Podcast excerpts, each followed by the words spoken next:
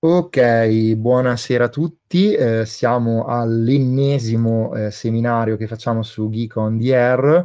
Questa sera il tema è Vampire Not Vampire, che non mi è venuto titolo migliore, ho anche chiesto suggerimenti ma non li ho ricevuti in tempo, per cui vada così. Il gioco di parole è un po' tipo quello su Sorry Not Sorry, e nasce tutto da una richiesta che ha fatto Alberto, che è qui presente, sul server Discord di Geek on the Wall, cioè dove mi ha detto: sto guardando le partite a Coteries of New York, in cui parlo di Coteries of New York e della quinta edizione di Vampiri e di Vampiri in generale, e lui dice: ma se volessi, anzi andiamo a rileggerla precisamente, non voglio falsificare le parole, ok, evitando di utilizzare V5, che sarebbe la quinta edizione di Vampiri, andando verso qualcosa di meno regolistico, che gioco consiglieresti per ricreare certe atmosfere e senza trasformare il tutto in un supereroe vampiri? Questa è la domanda. E ho capito perfettamente, in realtà, quello di cui parlava Alberto, perché era una cosa che Simone, che tra l'altro anche lui è presente stasera, ho sentito più volte parlarne con lui, insomma, come tutti i giochi vanno bene, cioè sono perfetti per giocare Vampiri a parte Vampiri, che è una battuta per dire che il regolamento di Vampiri non ti aiuta a mantenere o non ti aiuta ad indirizzarti verso le premesse che il gioco ti diceva trattare, e quindi di fatto sei lasciato a te stesso e a decidere cosa usare, cosa non usare.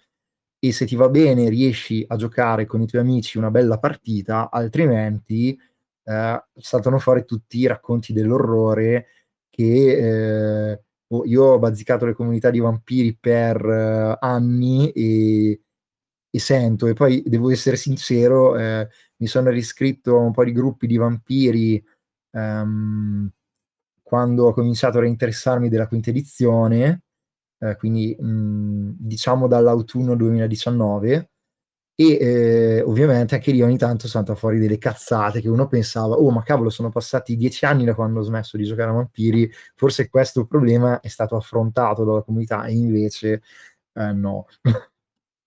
e l'altra cosa che volevo dire forse mi è passata di mente.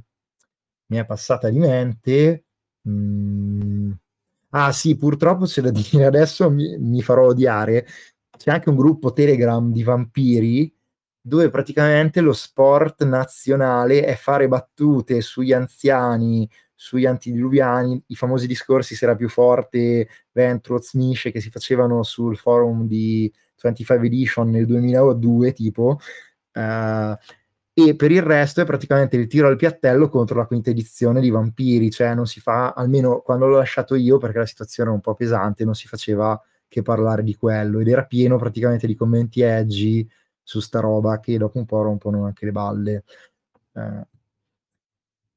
Ora andiamo un po' più nel vivo. Qual è il punto? I punti sono due fondamentalmente, che Vampiri di per sé, tutte le edizioni, la quarta inclusa e anche la quinta, se vogliamo proprio dircela tutta, non ti danno un impianto regolistico che tu puoi seguire e arrivare a un risultato con un po' di sforzo, come richiesto in tutti i giochi, che è garantito in qualche modo. Cioè il gioco dice nella quinta edizione di essere un gioco di orrore personale e politico.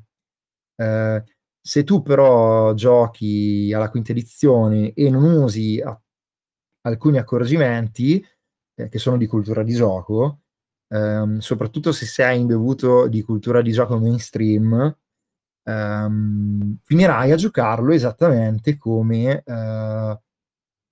tutte le cose problematiche che c'erano anche prima. Ora, adesso non voglio farmi odiare, però mi è capitato di partecipare a degli eventi di gioco online dove ero un giocatore, e tra l'altro mi c'ero iscritto per vedere com'era la quinta edizione di Vampiri.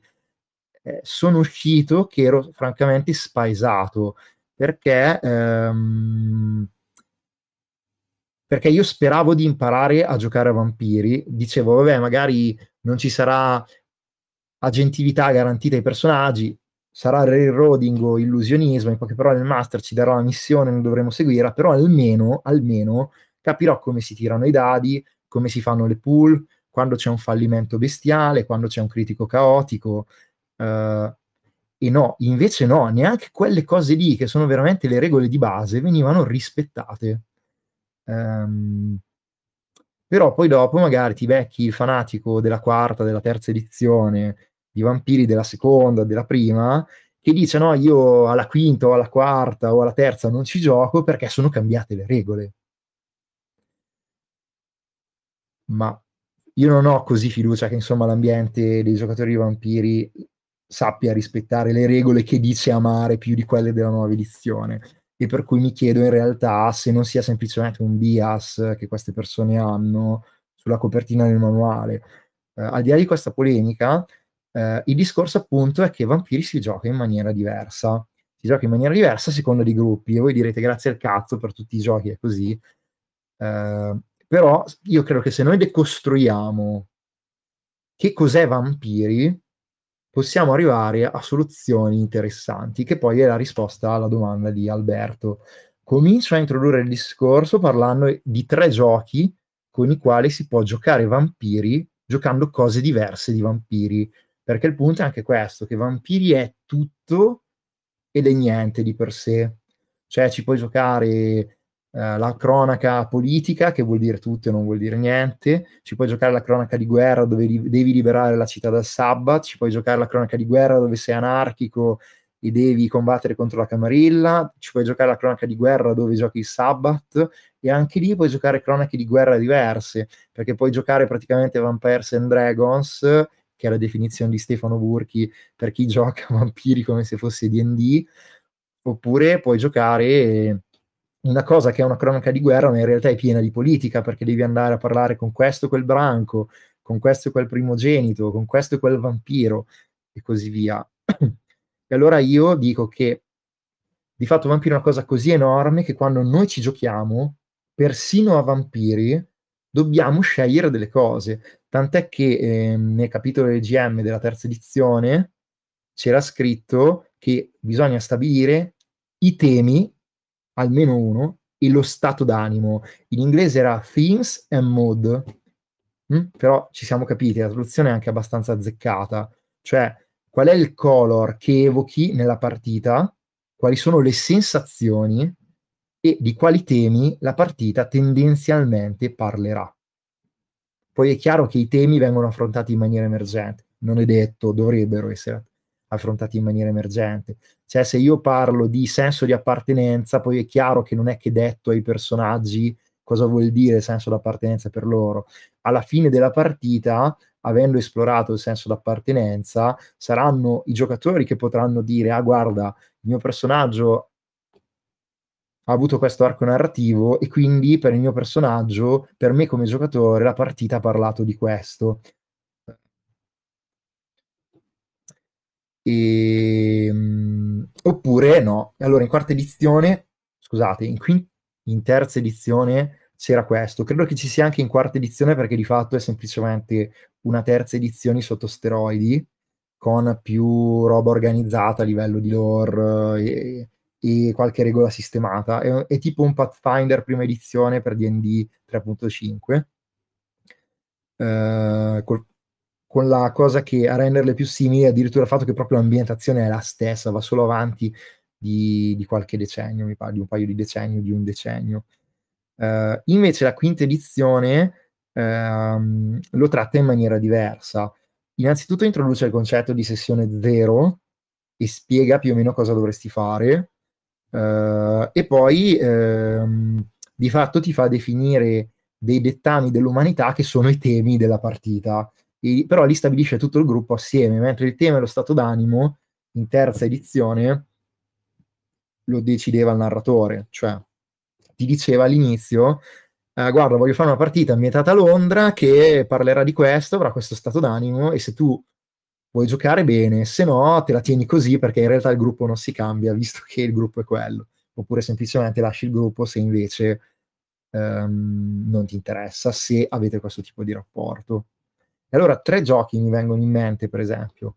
Allora, i vampiri spesso e volentieri nei manuali di ambientazione, oppure nei manuali che illustravano le città, c'erano le famose cronologie con la storia della città, che andava a sviscerare secoli di storia. Alcuni piaceva leggerle, ad altri poi ti faceva venire anche un po' di paranoia, perché tipo tu volevi giocare la tua cazzo di cronaca nella tua città e dicevi, ma allora devo veramente andare in biblioteca, come ti consigliava il manuale, per studiare la storia della tua città e metterci dentro i vampiri che da dietro manovravano tutto. Ecco, questa roba qui la puoi giocare tranquillamente con Microscope, per esempio.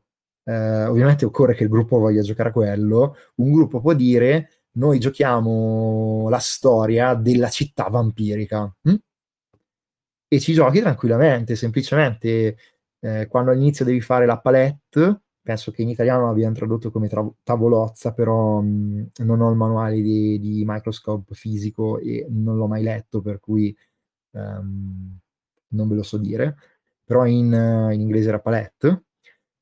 Ovviamente includerai alcune cose, quello che vuoi che si veda, quello che non vuoi che si veda, e poi giocherai tranquillamente. Di fatto però questo presuppone che tu l'ambientazione di vampiri, ma questo forse è un po' inutile dirlo, cioè tutte le cose di cui parleremo stasera presuppongono che tu l'ambientazione di vampiri la conosca, semplicemente tu voglia cambiare le regole che usi per giocarlo e quindi il sistema di gioco che userai al tavolo, che comunque sia, ricordiamoci, il sistema di gioco è sempre diverso perché dipende dalla singola partita, perché è come il gruppo dà voce alle regole, il sistema di gioco, e quindi anche i gruppi che usano le stesse regole danno vita a sistemi che sono, almeno in parte, anche se minima, diversi, ed è la ragione per la quale magari seguiamo tutte le regole, ma giocare con certe persone, una certa partita, viene meglio di un'altra con altre persone.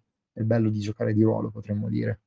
Ecco, con Microscope, che è un gioco di Ben Robbins del 2011, si può giocare questa roba qui, della linea temporale della città, gli intrighi, i fenomeni che l'hanno riguardata. E poi, sempre per stare sui giochi di Ben Robbins, il secondo che ha fatto uscire, mi pare nel 2013, è Kingdom. Tra l'altro di Kingdom dovrebbe essere uscita la seconda edizione riveduta e corretta.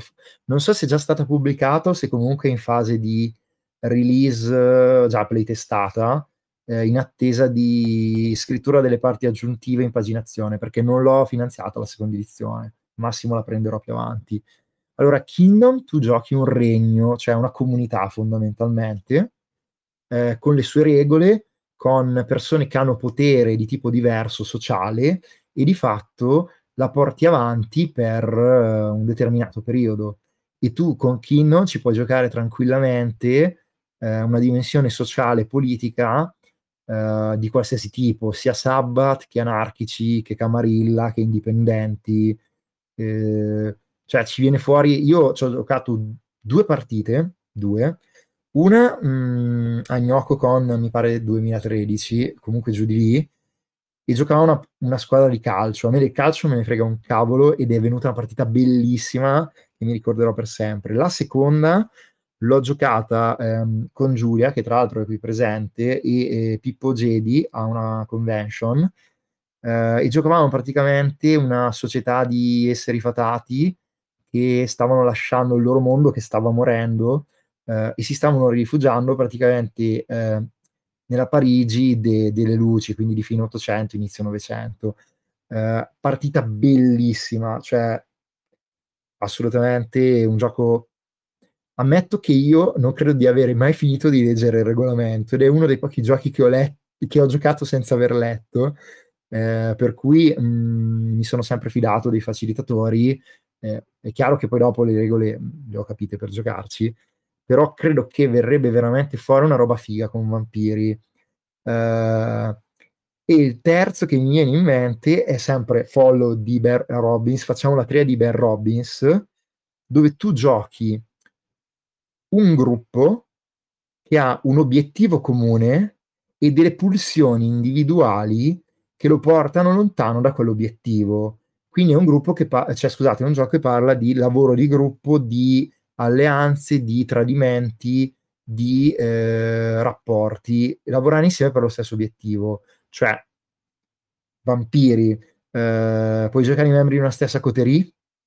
Tra l'altro prendi le coterie di quinta edizione, guardi qual è il loro scopo, fissi quello come missione, ci puoi giocare esattamente quello.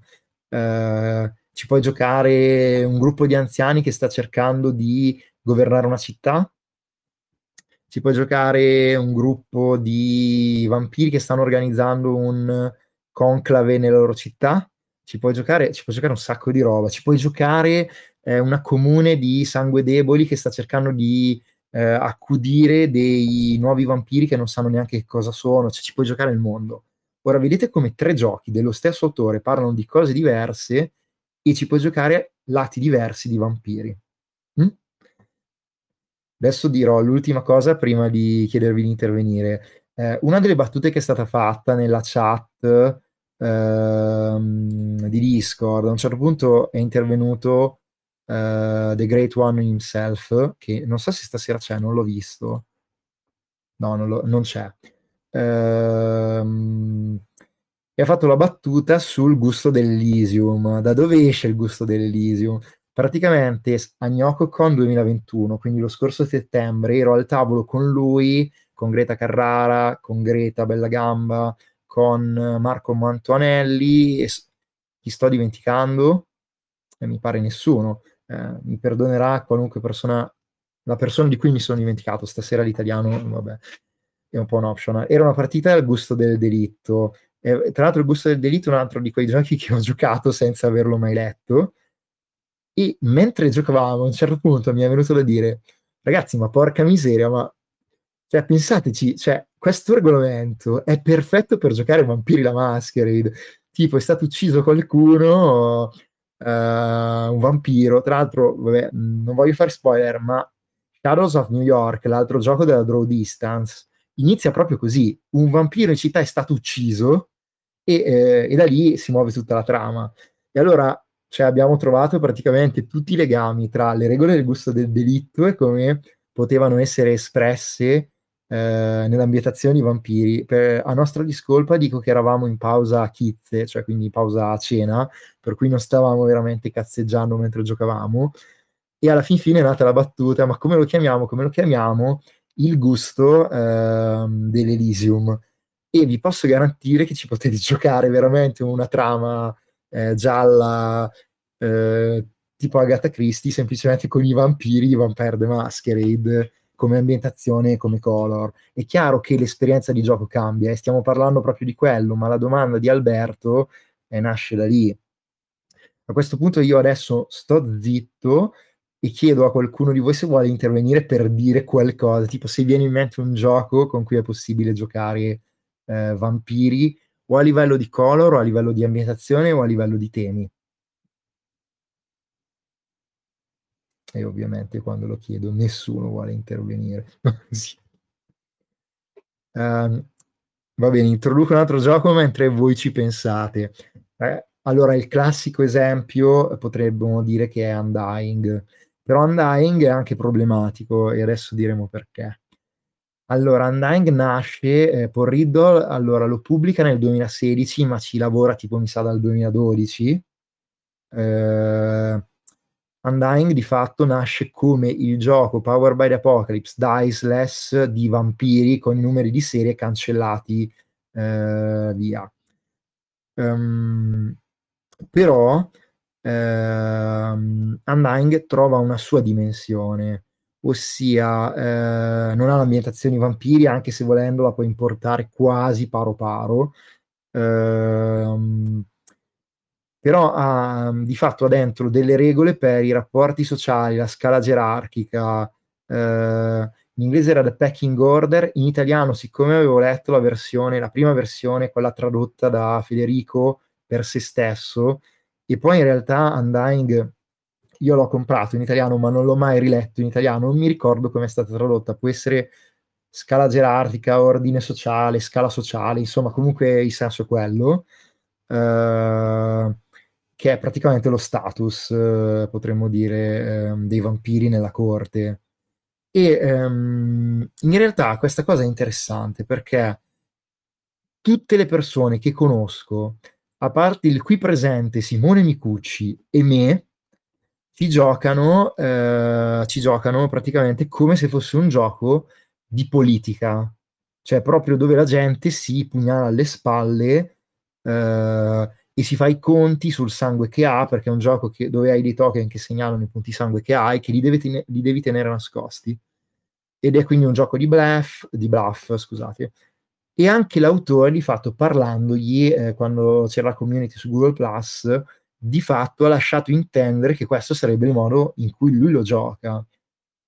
Ecco, ma secondo, a parte il fatto che poi dopo le persone che lo giocano così dicono che è un gioco di merda, invece io però quando ci ho giocato la prima volta e Simone ha fatto un percorso parallelo al mio e poi dopo ci siamo confrontati su questa cosa, secondo noi invece non era un gioco di questo tipo, perché cioè giocarlo così è pallosissimo, e soprattutto tu basta che ti metti lì col block notice all'inizio della serata e ti segni tutti i punti sangue spesi dagli altri, che poi alla fin fine, cioè, diventa veramente un giochino che fai con la calcolatrice che non ti dà nulla, è veramente brutto, è palloso. Cioè, invece se tu lo giochi portando i temi che tra l'altro devi stabilire quando crei uno scenario al centro della partita, in cui anziché giocare il fine calcolatore, giochi facendoti delle domande sull'umanità, sulla tua mostruosità. Tra l'altro c'è un meccanismo interessante: se tu giochi da stronzo, di fatto la tua umanità cade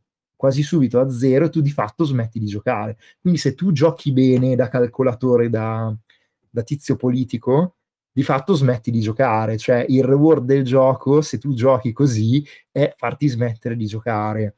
E poi c'è un meccanismo perverso per il quale di fatto più status hai e più in realtà è facile che la gente ti pugnali alle spalle, voglia la tua posizione, più rischi praticamente di avere nemici e più rischi di finire col vampiro morto stecchito.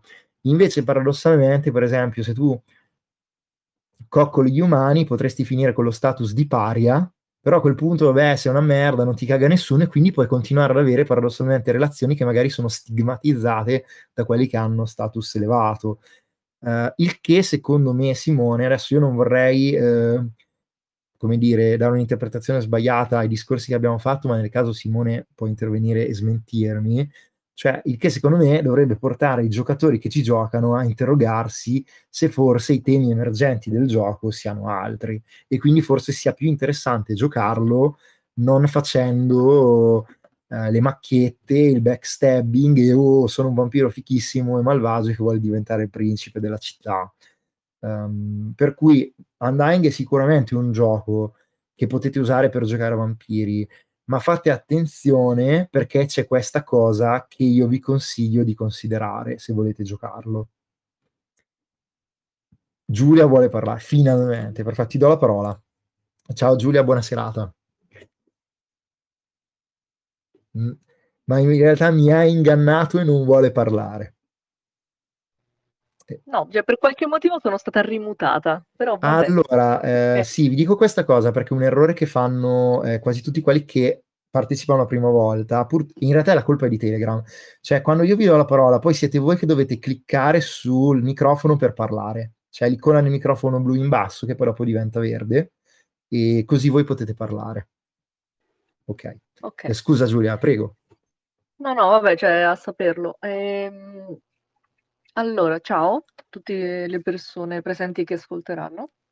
Volevo dire perché in realtà io ho fatto una campagna Undying e poi l'ho anche masterato in una demo, però non ho mai, diciamo, fatto da, come dire, GM Undying per una campagna. Però ho giocato una campagna, era Simone il GM, eravamo 2 giocatori, quindi 2 personaggi in gioco. E io devo dire che di tutta la cosa di status e compagnia bella me ne sono fregata al fine semplicemente meccanico, perché in realtà io giocavamo in una specie di medioevo, quindi in pratica stavo preoccupata di proteggere la mia comunità di umani, visto che ero tipo la signora della zona, e c'avevo un altro vampiro, un PNG che voleva fregarmi il territorio, e dei cacciatori di vampiri che a un certo punto mi si sono piazzati dentro casa, E quindi è lì a mantenere le apparenze, proteggi gli umani e manda tizio magari a fare delle cose, oppure tipo ammazza i cacciatori in mezzo al bosco e nascondi le prove, roba simile.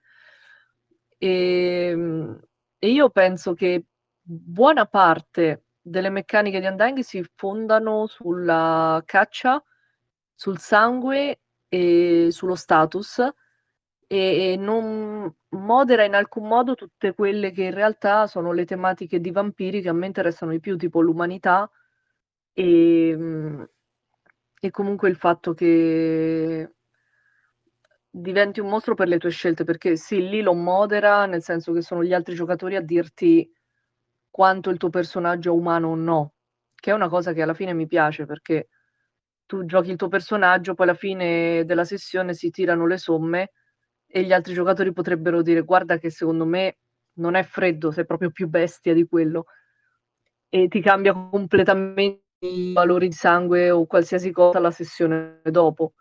Così come le fasi di interludio ti possono riservare delle sorprese, perché io ad esempio avevo questo PNG che voleva fregarmi il territorio, facciamo l'interludio, l'altro giocatore, perché il suo personaggio voleva diventare patrizio, doveva per forza di cose scalzare qualcun altro, l'ha buttato giù dalla scala dello status. Questo è finito, diciamo, a un livello per cui fondamentalmente l'ho fatto fuori nella fase interludio senza bisogno di giocarmi chissà che. Può piacere o non piacere, diciamo che secondo me è un gioco che appena lo leggi ti viene da giocarlo in un certo modo, perché vedi che le meccaniche vanno su certi temi, però le rendono veramente sterili, perché anche la caccia e la fame non sono gestite, non ti crea qualcosa di, diciamo, di tematico che vuoi giocare, è più un lo devo fare, è proprio mi servono le risorse, devo farlo. Poi tira fuori delle cose tematiche, perché magari ammazzi una famiglia, ne lasci in vita uno, dici vabbè che roba brutta, però dopo dipende dai giocatori, dagli altri, quello che ci tirano fuori. Io ci ho giocato cose come i rapporti con gli umani e quelle robe lì, però per me il fatto che non ci siano meccaniche che spingono un po' più fortemente o che aiutano a dare un po' di incertezza in quelle situazioni lì è un po' come andare totalmente in free play finché non ti serve magari impressionare qualcuno, allora usi i tuoi fantasmagorici poteri a vampiro, o a meno che tipo non arriva un altro vampiro con cui che ti inizia a fare brutto e allora dici no, adesso gli faccio le scarpe, perché poi comunque i conflitti fisici tra vampiri in quel gioco sono devastanti, cioè devi essere o gonfio di sangue oppure essere il diavolo e averci un attimo d'attenzione con le risorse che hai, ma tendenzialmente gli scontri fisici in quel gioco con altri vampiri sono proprio da evitare. Sì, sono quindi veramente una sentenza di morte per qualcuno, ecco. Sì, ma infatti io quella volta avevo aspettato l'interludio e infatti dopo nell'interludio a quello l'ho fatto fuori e dico nessuno entra a casa mia. Ma anche sì, tutta la questione dei territori, delle zone, perché se sei lì, quanto sei vicino all'Elysium, queste robe qua, cioè è fatto bene, ma alla fine dei conti è troppo, per me è troppo focalizzato su certe cose, nel regolamentare certe cose, e lascia completamente al free play le parti che mi interessa di più vedere in Vampiri. Sì. Però ho apprezzato la questione dell'umanità, dove gli altri giocatori decidono fondamentalmente la tua umanità, perché tu vedi cosa fa il tuo personaggio, però avere il feedback di tutti gli altri è interessante, perché magari tu ti vedi in un certo modo e gli altri te la dicono in un'altra maniera. Sì, assolutamente. Quella di fatto è una delle cose che si fa a fine sessione, se ben ricordo, e di fatto è una specie di debriefing anche per parlare di umanità. È un po' tipo Adesso non è la stessa cosa, ma mi ricorda un po' il tipo di meccanica che è il congresso dei senza nomi nel Silenzio dei Minotauri. Cioè a un certo punto gli altri giocatori effettivamente danno un giudizio, lì avviene in maniera molto diversa, in Undying in maniera diversa ancora, però di fatto per forza di cosa a quel punto il gruppo parlerà di cosa vuol dire quella scala di umanità e la calerà concretamente in quello che è successo in fiction nella sessione. Era stato interessante perché, come dicevo prima, c'era in una sessione il personaggio di Matteo Nicoletti, per nutrirsi praticamente aveva assaltato una carrozza e aveva ammazzato i due genitori, aveva lasciato in vita sto bambino piccolo in questa carrozza in mezzo al niente, alla neve, e a fine sessione lui ha detto: beh, mi sa che il mio personaggio sta un po' soffreddo, quando ha elencato il momento più alto e quello più basso, e il momento più alto ha detto: vabbè, ma il bambino l'ho risparmiato. E io gli ho detto: per la miseria, l'hai risparmiata, è da solo nel buio, gli ha ammazzato i genitori, non c'è nessuno, cioè, tipo, a questo punto uccidilo, santo cielo. E l'umanità, gli ho detto: no, giù. Sì, è chiarissimo. Sai cosa stavo pensando sulle cose che hai detto? Vedo che Leonardo ha alzato la mano, gli darei anche la parola, ma prima vorrei finire un attimo questo discorso, perché a meno che non vuole commentare proprio questo discorso. Nel caso Leonardo, scrivi in privato che ti do la parola subito. Se invece non devi intervenire su questo discorso in particolare, no, non ha alzato la mano, si è sbagliato. Vabbè, volevo dire una cosa che... Ah no, ha alzato la mano. Vabbè, ciao, vuole intervenire. Ciao Leonardo. Ci sei? Vabbè, anch'io sono un boomer, anch'io non avevo staccato. Ciao a tutti, sono okay. No, in realtà volevo intervenire dopo, non era su questa cosa, però okay. Non sapevo. Dopo un po' di tempo si era abbassata la prenotazione. Ho capito. Quindi, forse se non ti faccio parlare dopo un po' la toglie. Allora ti do la parola dopo, perché prima voglio dire una cosa che sta bene adesso. Sì. A dopo. Allora, di quello che ha detto Giulia, mi viene in mente, cioè c'è questa, diciamo, tecnica di design, non so come chiamarla, che aveva analizzato un po' di anni fa Vincent Baker sul suo blog, che è il Fruitful Void, cioè in particolare concentrarsi su meccaniche di gioco che non indirizzano, oddio, ho detto indirizzano, è un inglesismo, non vanno a prendere direttamente i temi per la collottola, ma in realtà le regole fanno sì che tu finisca a parlare di quelli che sono i veri temi interessanti del gioco. Questo perché in realtà così tu poi hai libertà di trattarli, ma per forza di cose ci finirai, perché le altre meccaniche del gioco creano uno scivolamento verso quei temi, no? È come se fosse un vortice, un vuoto che si crea fruitful, perché poi ti porta a parlare di quei temi. I giochi di Vincent ce l'hanno quasi tutti, di sicuro ce l'hanno Cani nella Vigna e Apocalypse World. Comunque, al di là di questo, nel caso di Undying, penso che si possa parlare di Fruitful Void inconsapevole, che poi non vuol dire un cazzo, perché cioè, se non lo fai consapevolmente non si può dire che sia, come dire, un'opera di design, no? Non l'hai fatto apposta, però c'è da dire che i giochi di ruolo da questo punto di vista assomigliano un po' alle opere letterarie, cioè a volte le opere dicono qualcosa di te che non ti sei accorto che volevi dire. Nel caso specifico, cioè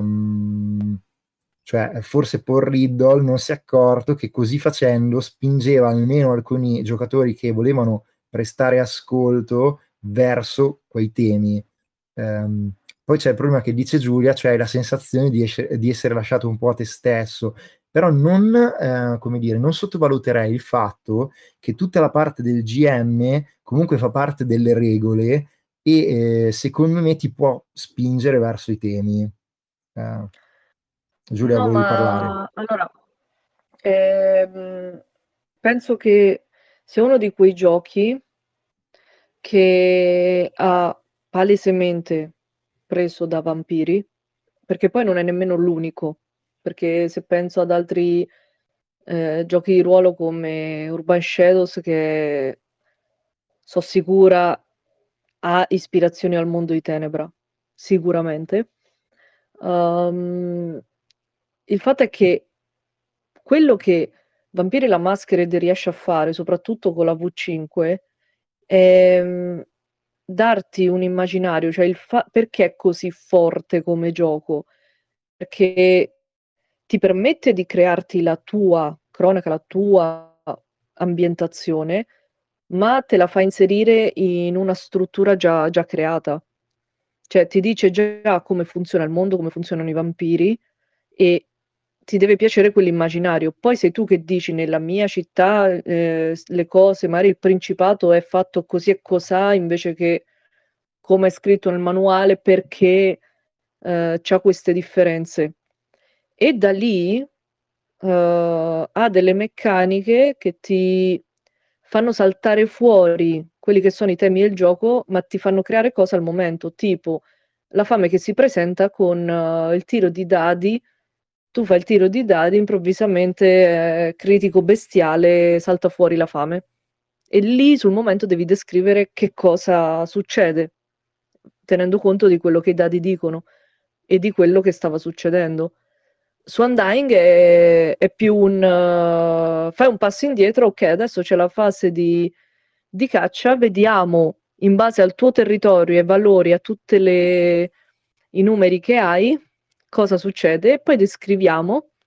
Però l'ho trovato più, su alcune cose l'ho trovato meno viscerale da giocare, mi sembra. Cioè, io non lo giocavo in maniera cerebrale, cioè non tenevo conto dei token, a fatica tenevo conto dei miei, figuriamoci, però non mi faceva comunque ragionare, perché dico: ah, però il mio territorio c'ha sti valori qua, quindi se devo andare a caccia magari devo valutare questo e questo, e che non è un problema per me, cioè ho giocato anche a D&D, quindi non è un problema per me tenere sott'occhio i valori che ho.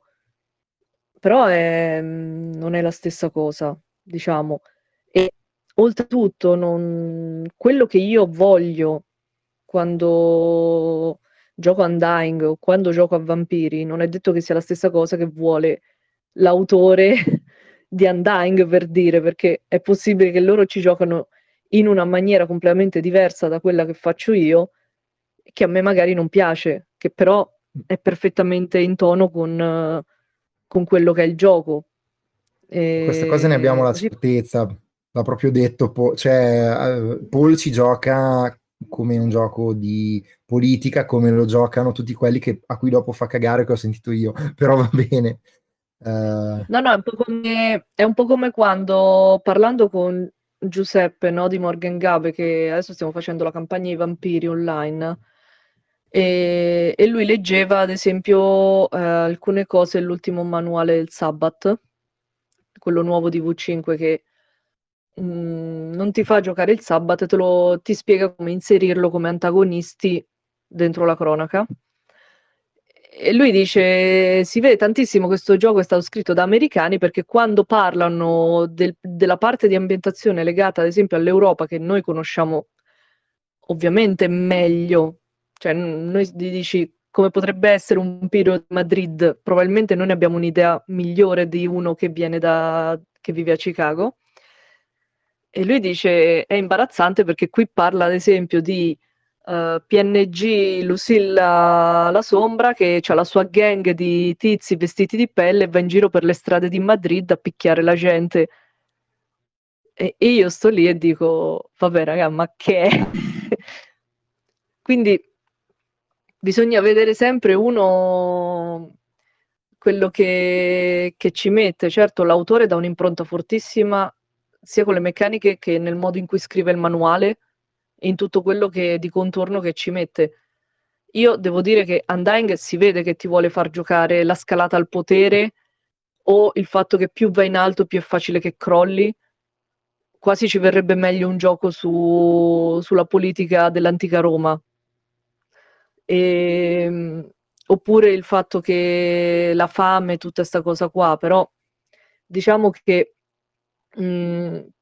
Poi la campagna dipende molto anche da chi ti fa la GM e da quello che stabilite all'inizio come temi per la cronaca.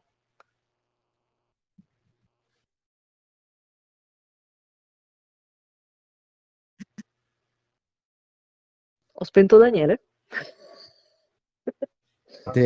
Sono io che come un boomer ho dimenticato di cliccare.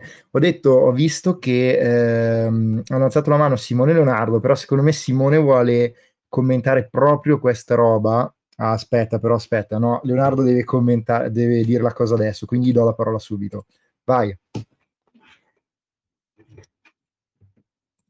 No, fa parlare lui, ancora io, cioè, 10 minuti in quarto d'ora ce l'ho, 20 anche, non ti preoccupare. E a maggior ragione parla perché sennò... No. Dici, no, dopo io cambio argomento, vai, fa parlare. Va bene, allora ritorniamo a Simone. Ciao Simone, puoi parlare.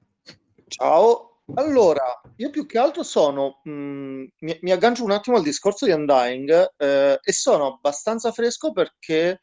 Ho finito di giocarci una campagna 3 settimane fa, che è durata 5-6 sessioni, è stato mentre eravamo in pausa estiva da giù lo schermo sostanzialmente, e poi ovviamente ci è andata più delle lunghe del previsto.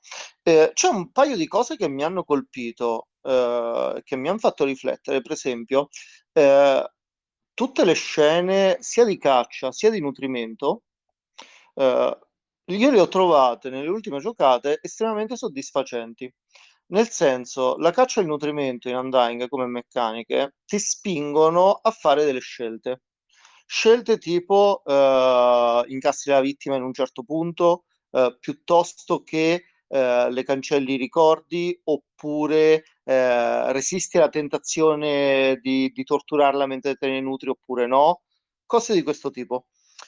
E il fatto di avere giocatori che magari a una certa si trovavano costretti a dover lasciare, è un gioco di coperta corta, quindi a lasciare una scoperta, e mi ricordo tipo un giocatore dirgli ok, selezioni queste perché sono quello che ti servono, quindi non resisti alla tentazione di torturarlo, fammi vedere come lo torturi, cosa dici, cosa fai.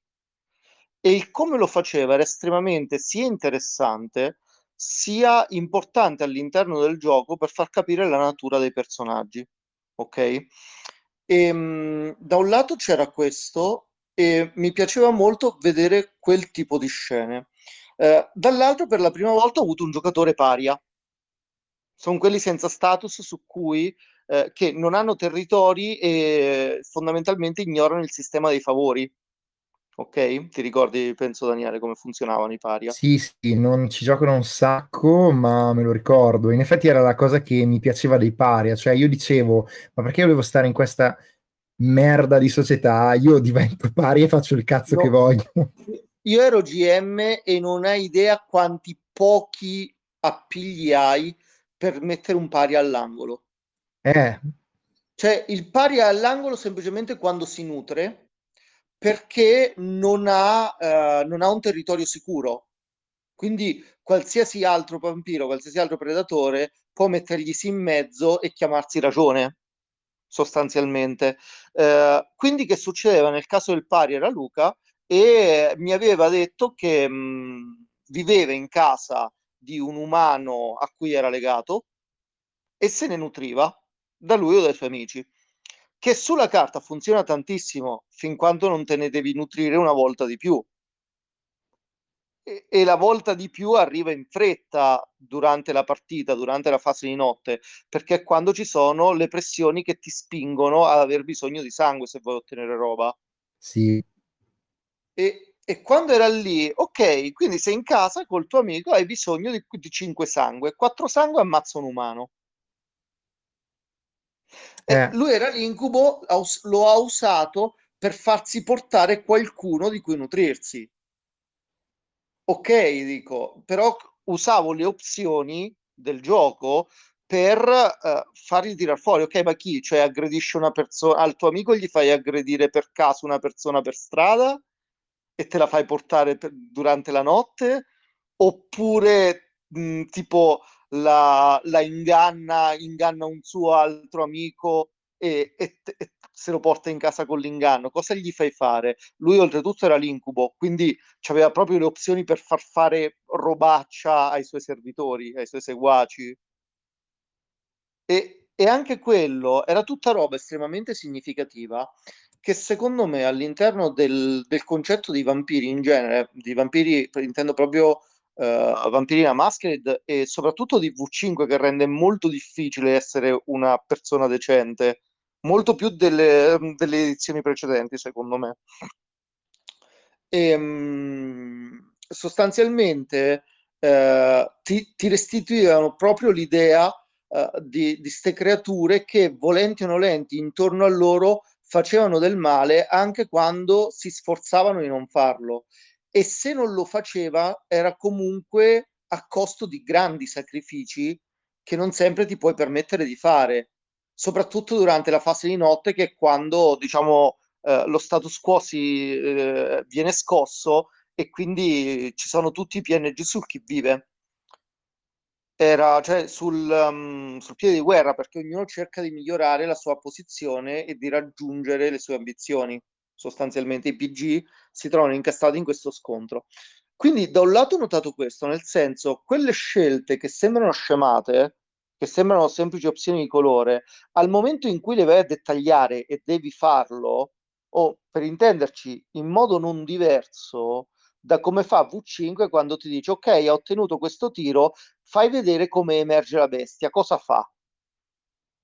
Tu a quel punto devi dire cosa fa sta bestia.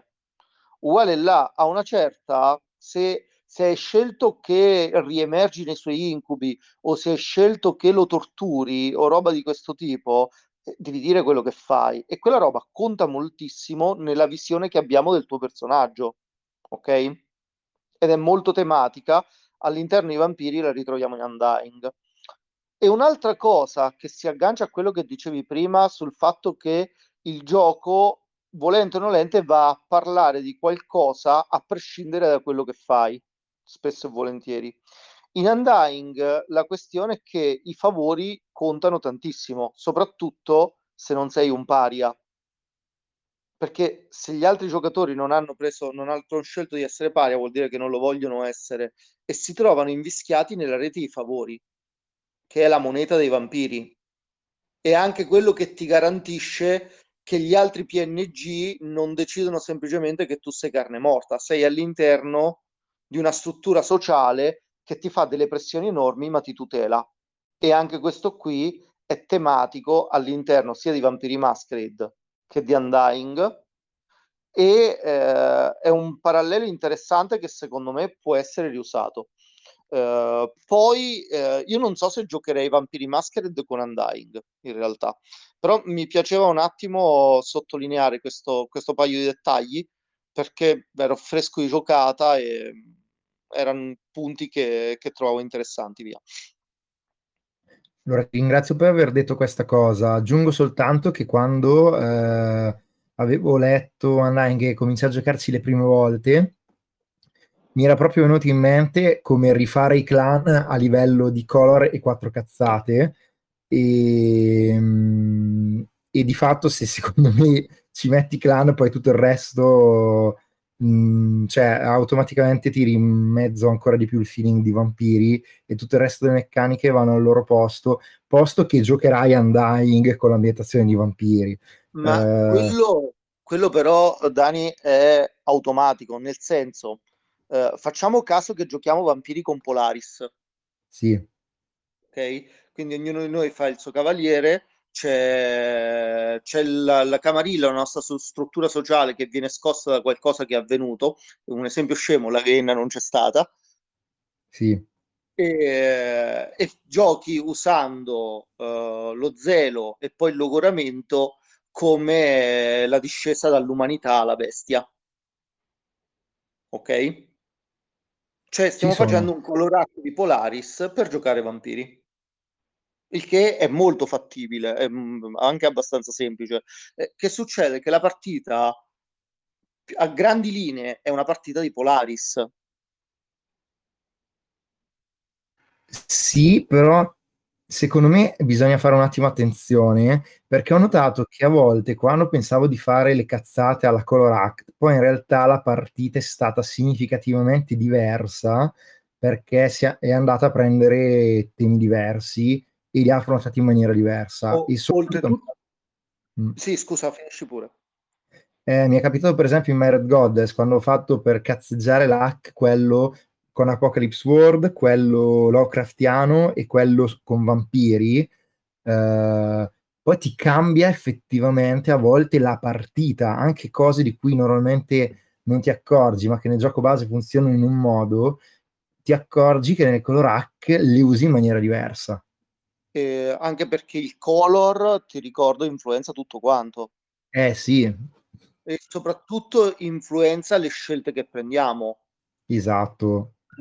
Anche, soprattutto se stai aderendo a un genere o roba di questo tipo, fa tantissimo la differenza su che cosa stai facendo. Quindi sì, ho detto un po' uno sfondone quando ho detto se lo giochiamo in quel modo stiamo giocando a Polaris e non a Vampiri. Quella è un po' un'esagerazione mia. Mm-hmm. Però il concetto secondo me resta quello, nel senso, al momento che comunque stai usando quelle meccaniche per esplorarci le tematiche, le situazioni tipiche di Vampiri, comunque non è che stai giocando a Vampiri V5. E il punto è anche quello, tra le altre cose, cioè è il succo della domanda, cioè come faccio a prendere, a usare i temi e i concetti di Vampiri senza però usare Vampiri. Sì, tra l'altro la battuta che ha dato origine un po' a tutto è tua, com'è che era tipo tutti i giochi possono essere usati per giocare Vampiri tranne Vampiri? Sostanzialmente sì, era quella la battuta. Qualsiasi gioco può essere usato per giocare Vampiri tranne Vampiri. Oltretutto faceva il paio con un'altra battuta ancora più vecchia che era un vero gioco di ruolo soltanto se puoi giocarci Vampiri o Star Wars. Ok, perfetto. Sì, era il quarto salame di game design di Clinton Nixon. Un gioco di ruolo è un gioco di ruolo se puoi usarlo per giocarci Vampiri o Star Wars. Entrambe cose che puoi fare con Polaris, per esempio. È vero. Sì, allora, hai cose da aggiungere su questo discorso? No, non ho molto da aggiungere al momento, più che altro perché mi stavano... in realtà io sì, Vampiri ci ho giocato con Fiasco. Ti ricordo, ci avevo fatto uno scenario sopra, un playset. Sì, tra l'altro ce n'erano diversi di Fiasco con Vampiri. Perché si presta da Dio e è stata una giocata abbastanza bella. Diciamo che se ripenso ai live che facevo, no vabbè, lasciamo perdere i live che facevi, esatto. E poi io per esempio con Vampiri ci ho giocato, ma non tantissimo, non ce l'ho finita la serie, ma ce l'avevo fatto un paio di giocate e stava venendo bene, con Avventura in Prima Serata. Ma diciamo che qualsiasi gioco in cui è previsto che tu ti crei un setting di qualche tipo, cioè un qualunque gioco che ha una fase di setting iniziale in cui devi impostare un'ambientazione, secondo me si presta bene per giocarci Vampiri alla fine. Esatto, perché semplicemente i temi saranno, in quel caso saranno impostati dalle regole o dai giocatori, esatto. Però l'ambientazione, anziché crearla, di fatto la importi da Vampiri. Poi in realtà la stai creando lo stesso, perché è chiaro che non è che giochi... Vampiri non è un Moloch monolitico, cioè porterai dentro alcune cose di Vampiri che per te hanno senso. Quelle che ti piacciono, roba di questo tipo, certo, assolutamente. Ma questo qui, oltretutto, al di là di quando ci giochi con Avventura in Prima Serata, con Fiasco, piuttosto che con Microscope, che è un'ottima intuizione, per esempio, giocarlo con Microscope, secondo me, questa cosa è ancora più vera anche con Vampiri. Mica usi tutto Vampiri quando giochi con Vampiri. Assolutamente. O meglio, puoi provarci a usare il metaplot, le cose, tutti i manuali. E tutte le volte che ho visto quella roba, io personalmente mi ha annoiato. Sì, è pallosissima, diventa praticamente il gruppo del club del libro secchione che fa la gara a chi ce l'ha più lungo a citare stronzate scritte nei manuali. Oppure sei lì che stai giocando, guarda, però i viaggi notte non li puoi fare perché ci sono i lupi mannari. Sì. E quell'altra cosa non la puoi fare perché non ha senso che i ventru e i ganghel vadano d'accordo. E quest'altro non ha senso che i bruga braccino questo tipo di... Che due coglioni. Sì. Ed è per quello che la gente, tipo, poi dopo dice non ci gioco a V5, perché i Giovanni adesso hanno fatto amicizia, come se all'origine qualcuno non avesse deciso che i Giovanni erano in guerra con, che cazzo ne so, i cappadociani rimasti. Cioè, qualcuno a un certo punto sta ambientazione l'ha decisa, esattamente come è stata decisa può anche essere cambiata o portata avanti. Ma oltretutto il giocare con quelle premesse, con quella roba, era anche molto insita nel gioco originale. Allora, soprattutto dalla seconda e dalla terza edizione, perché nella prima edizione era molto più simile alla quinta, ricordava molto di più Intervista col vampiro e quindi temi dell'umanità. Poi hanno cominciato a ricamare sulle fazioni, hanno messo tutte quelle stronzate di pregiudizi da quinta elementare, che la gente ripeteva acriticamente, dicendo, ma un ventru non farebbe mai questa cosa, ma io non sono un ventru, sono questo personaggio. Che poi sono stato abbracciato da un ventru, però... sono stato abbracciato da un ventru, e cazzo... Tant'è che poi in qualche modo cercavano di aggiustare il tiro nei Clanboot quando ti facevano vedere personaggi completamente diversi alla fine del manualetto, e però non ce la faceva perché oramai l'impostazione era quella di ste minchiate. Tra l'altro non so come fosse in America la situazione, ma noi italiani questa roba tendiamo ad avercela di più, che ci attacchiamo alla fazione e poi dopo facciamo campanilismo deficiente. Guarda, io non ne ho idea di com'è la situazione loro da questo punto di vista. Io so solo che, per esempio, quando mi è cominciato a piacere giocare, cioè quando ho avuto delle partite belle di Vampiri Masquerade, cioè negli ultimi anni con Giulia o con altre persone, è stato quando usavo quello che sapevo del gioco, del setting, eccetera, eccetera, ma poi comunque lo personalizzavo moltissimo.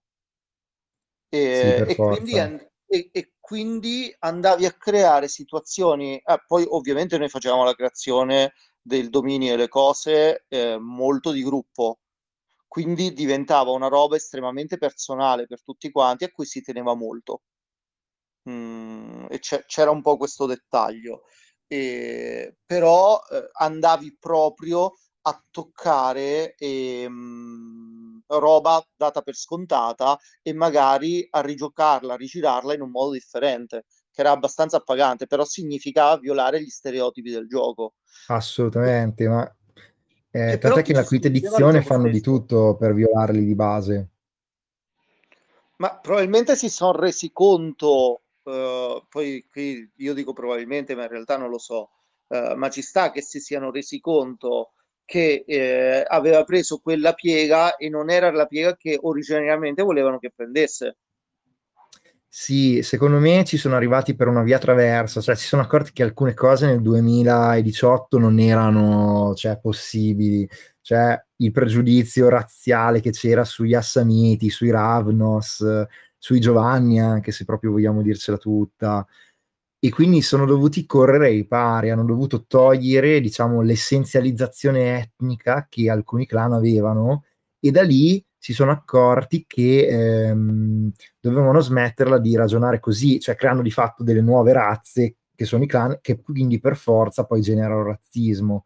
Tant'è che ho letto il diario di design pubblico che hanno pubblicato, e lì si sono concentrati invece su quelli che erano i verbi che riguardavano il clan, per cui addirittura alcuni avevo giocato a indovinarli, e li avevo anche indovinati alcuni, per cui i clan sono legati tematicamente a questo punto, ed è molto più interessante a livello di design e di ambientazione questa visione. Ok, io il piccolo contributo me l'ho fatto, quindi mi rimuto perché almeno facciamo parlare Leonardo. Sì, ok. No. Ok, me ne vado. Ti ringrazio, Simone. Allora, intanto Leonardo è dovuto andare, però mi ha lasciato detto quello che voleva dire. Vuoi riparlare, Simone? Vuoi riparlare? Ti permetto di parlare. No, ho sbagliato a cliccare, scusa. Ok, quindi sei boomer anche tu, va bene. Allora, idea delle battute. Leonardo mi ha detto, ha citato Showdown di Seth Ben Ezra e non mi ha detto perché. Provo a indovinare. A me viene in mente che ci puoi giocare una monomachia nel sabbat, cioè il duello rituale del sabbat, i protagonisti sono vampiri e ce lo giochi tranquillamente.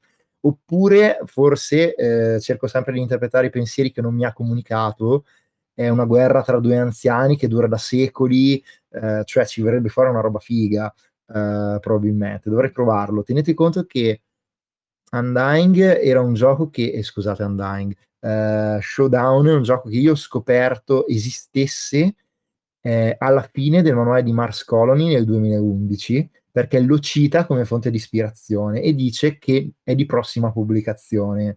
Poi in realtà l'ho pubblicato tipo nel dicembre del 2015 o nel dicembre del 2014, per cui molto dopo, e io l'ho preso subito quando l'ho pubblicato in inglese.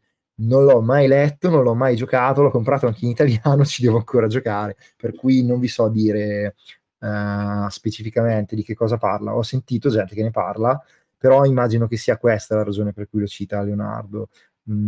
E poi mi ha citato un'altra cosa molto interessante, alla quale non avevo pensato, e dice... seppur non sia perfetto, mi sarebbe piaciuto giocare la creatura con una relazione con la vampira che ti abbraccia. Allora, penso che abbia ragione, sarebbe molto interessante fare un colorac di questo tipo. Simone vuole parlare, ha qualcosa da dire, vai. Volevo solo dire che domani ricomincio a giocare alla creatura, cioè fatto questo, domani ricomincio una partita alla creatura con un vampiro. Ok, perfetto. Era con Venom, adesso faccio con figo. Ah, tra l'altro mi ha dato una spiegazione anche su Showdown, me l'ha appena mandata, ve la leggo per dovere di cronaca.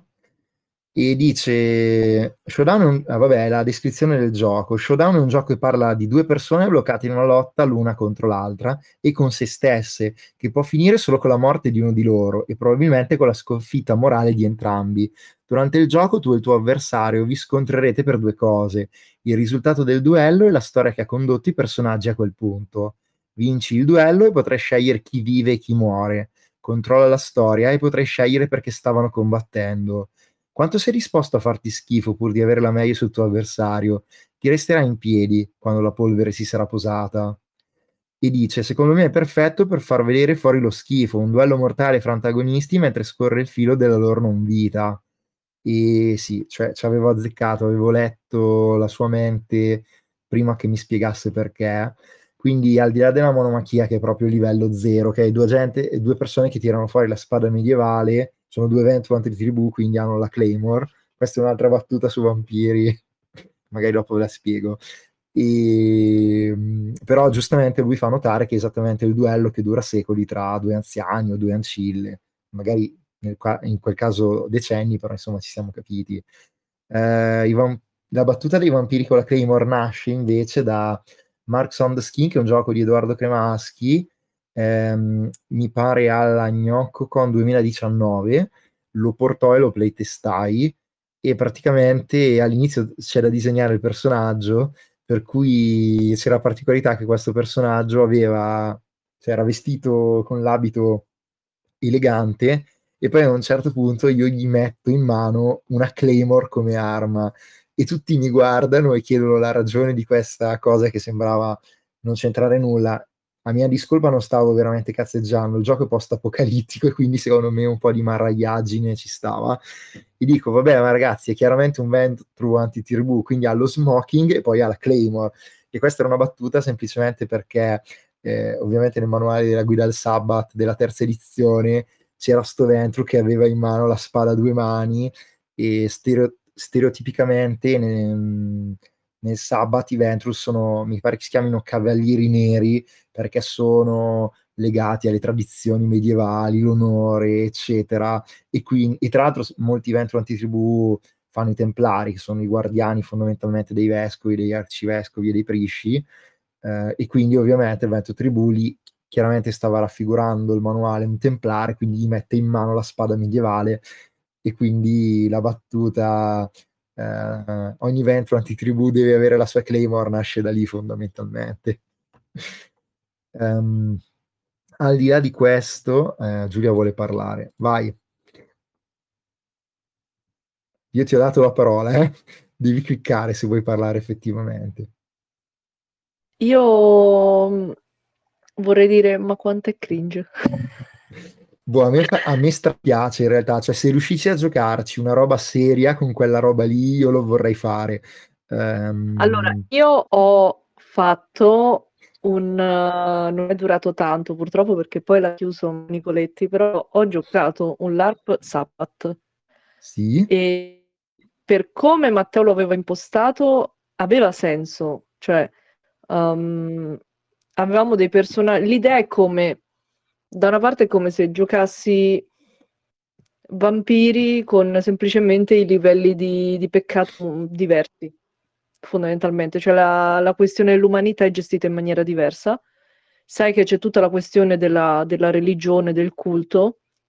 Però alla fin fine, per come era strutturato il Sabbath, era la camarilla con le torture praticamente, cioè non è che sì. L'avessero strutturato diversamente, era solo la camarilla con in più la religione, cioè non è che ci fosse dai, no, tanto vai. Cioè, stiamo lì Ed era stato interessante perché più che altro il gruppo, il branco che giocavo io ero il sacerdote del mio branco e avevamo proposto all'inizio, io avevo proposto ragazzi vorrei fare un branco di spie, cioè gente che si infiltra nei territori camarillici, che fa proprio quello che in teoria nei manuali ti dicono il Sabbath faccia, cioè la cellula terroristica che si infiltra nelle zone, crea casino, infrange la masquerade, così ti mette in difficoltà e nel mentre magari avvicina i vampiri che sono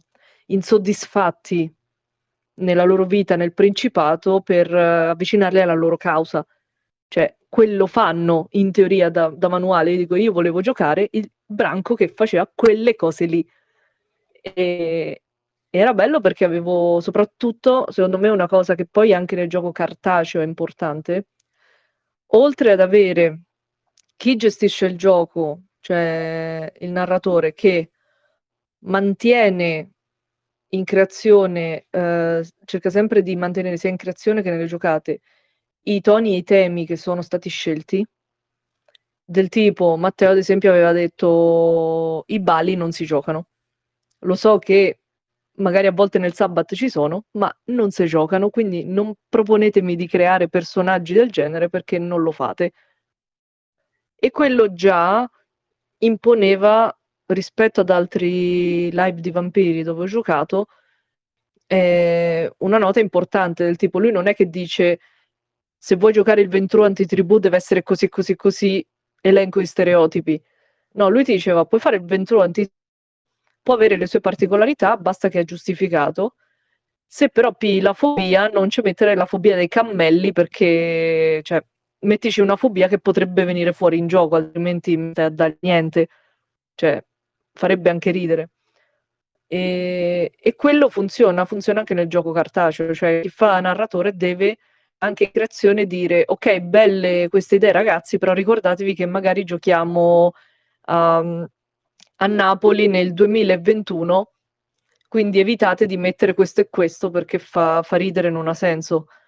E di conseguenza ci vedo dei parallelismi. Poi dopo, per me giocare il Sabbath in generale è una tiratura veramente brutta e tendenzialmente la gente che scrive sui social o quando parla di Vampiri che dice la cosa più bella è giocare il Sabbath, a me mi dà sempre una brutta sensazione perché spesso e volentieri è gente che semplicemente vuole una scusa per giocare dei personaggi che torturano, ammazzano e violentano qualsiasi cosa giustificandosi perché è questo che il gioco mi chiede. Sì, stanno cercando un alibi facile per fare escapismo con le loro pulsioni da segaioli. Detta in francese. Sì, esatto. E tendenzialmente è quello. Infatti per me è rarissimo trovare qualcuno che mi dice, ad esempio, mi piace il clan Zimisce per questo tema, piuttosto che, oh, ma lo sai che ci posso modellare la carne e farci mostriciattoli di ciccia e ossa che vanno in giro a, sì, a svolazzare e ammazzare la gente. Cioè, capisci che... no. È il famoso discorso che fa Stefano Burchi quando dice che in realtà la gente che pensa di giocare unsafe, che pensa di giocare viscerale quando gioca queste robe, in realtà sta giocando super safe, perché quelle cose non fanno minimamente parte del loro vissuto quotidiano, non le prendono con la minima serietà e non le giocano davvero. E ha ragione da vendere, secondo me, Stefano, quando fa questo discorso.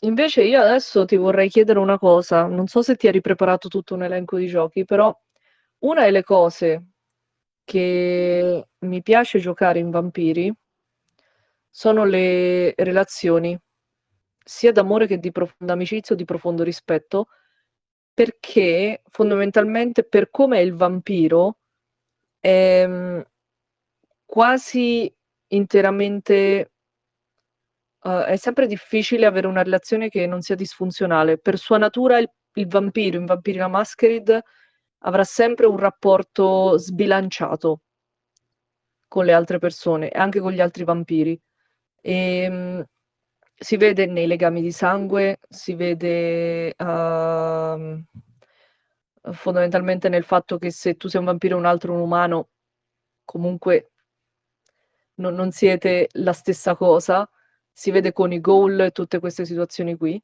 E mi chiedo, con quale gioco secondo te sarebbe fattibile giocare questo genere di relazioni, dove tu magari vorresti creare una relazione alla pari con un'altra persona, ma sai che qualcosa nella tua natura ti impedirà di essere perfettamente alla pari o di fidarti di quella persona? Beh, ma è semplicissimo, basta giocare a D&D, sarà automaticamente la relazione che stabilisci col GM, al di là della battuta. Sei fortunato che abiti lontano. Al di là della battuta, è una domanda molto interessante. Ho pensato a alcuni giochi da dire, però questi 2 giorni sono stati un casino, non me li sono segnati, tant'è che stasera man mano che mi vengono in mente li sto segnando, quindi sto facendo i compiti in diretta. Prima ti dico soltanto che Simone aveva alzato la mano, non so se si sia sbagliato, se voleva dire qualcosa. Se voleva dire qualcosa, prima lo faccio intervenire e poi dopo continuo il discorso con la lista che mi è venuta in mente nel frattempo, e ci metto anche questa parte, se no lo faccio direttamente. Simone, volevi parlare? Sì, vai. Avevo alzato la mano in realtà molto prima sul discorso del Ventru doppio pet Claymore, con Giù che diceva che cagata, mentre tu dici in realtà lo trovo figo.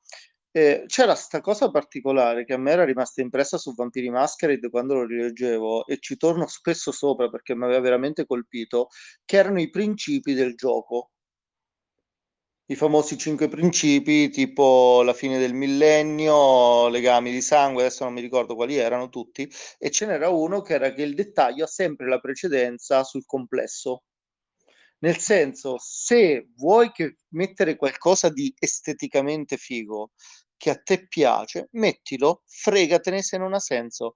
Vuoi mettere una cattedrale tutta rotta, diroccata, in cui si rifugiano di notte senza tetto e roba simile, e la vuoi mettere tra 2 grossi palazzoni al centro di New York, metticela, anche se non ha un cazzo di senso, anche se non c'è motivo per avere questa cosa, mettila, fregatene. Era una cosa che mi aveva molto colpito, tant'è che io dicevo che la maggiore ispirazione estetica, secondo me, per Vampiri non era né intervista col vampiro, anche se intervista col vampiro un po' cercava di esserlo, cioè cercavano di ispirarsi a lì, né Blade né Coso né Underworld, ma era in realtà il Corvo, che era pieno, stracolmo di roba di questo tipo nel Corvo c'era il cattivo che era sto piromane, che era il criminale più importante perché era quello che aveva dato il via alla festa in cui si dava fuoco agli edifici. Dici il fumetto o il film? Il fumetto è molto diverso e non mi è piaciuto come il film in realtà. E il cattivo c'aveva una cassaforte piena di spade. Sì, questa è la ragione per la quale in realtà il Corvo tipo è un film sword and sorcery. Era, ci scherzi, ma si nutriva tantissimo di questa roba il Corvo. Era sì, ma pensa anche a Highlander, ad esempio. Come? Pensa anche all'estetica di Highlander, il film cos'è dell'84? In realtà devo dire, dopo aver visto i Guardiani della Notte e ripensando a come cosa? I Guerrieri della Notte.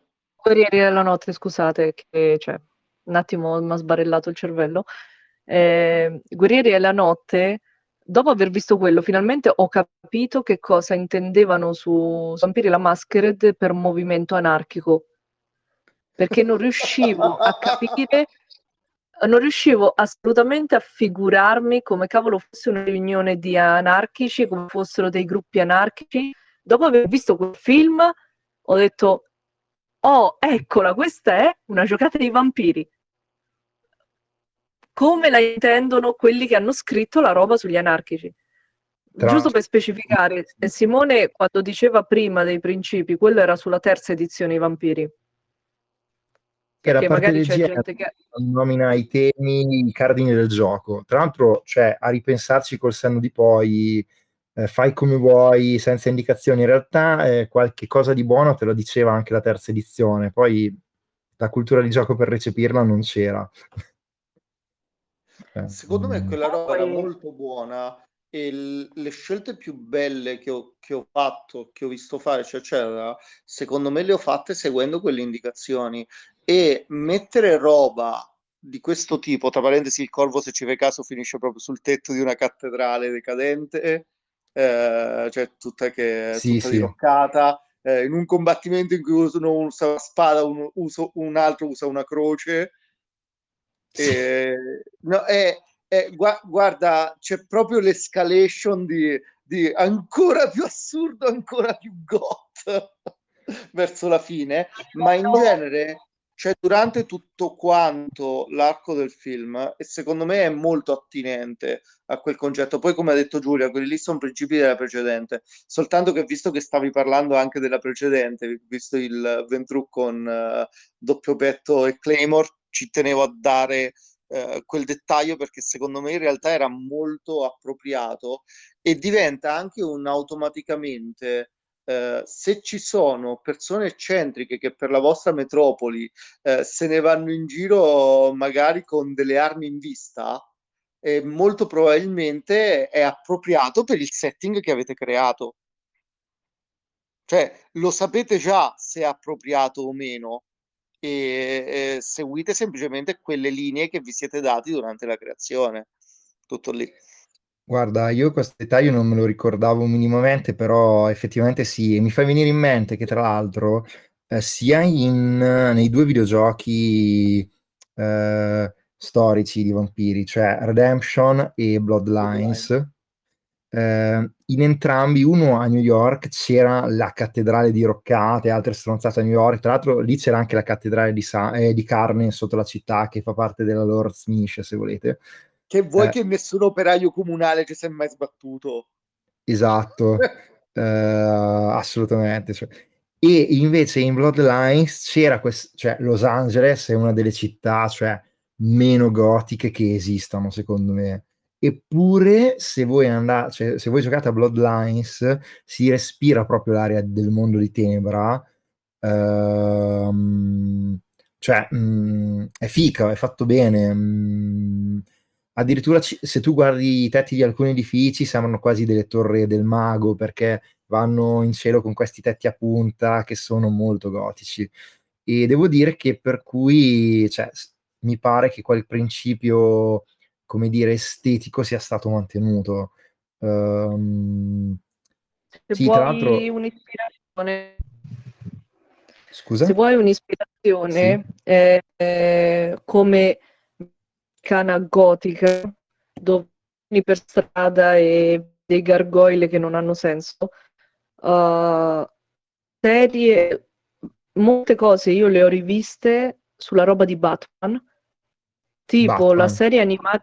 La serie animata di Bruce Timm su Batman, se tu vedi com'è Gotham City, tu vai in giro, ci sono i grattacieli e poi tipo gargoyle che spuntano sui palazzi, oppure tipo anche sui videogiochi hanno ripreso quell'immaginario lì, per cui tu vai in giro per questa metropoli oscura, sempre di notte, piena di luce, di crimine, di cose che succedono, e poi ti ritrovi magari le statue di pietra sui grattacieli.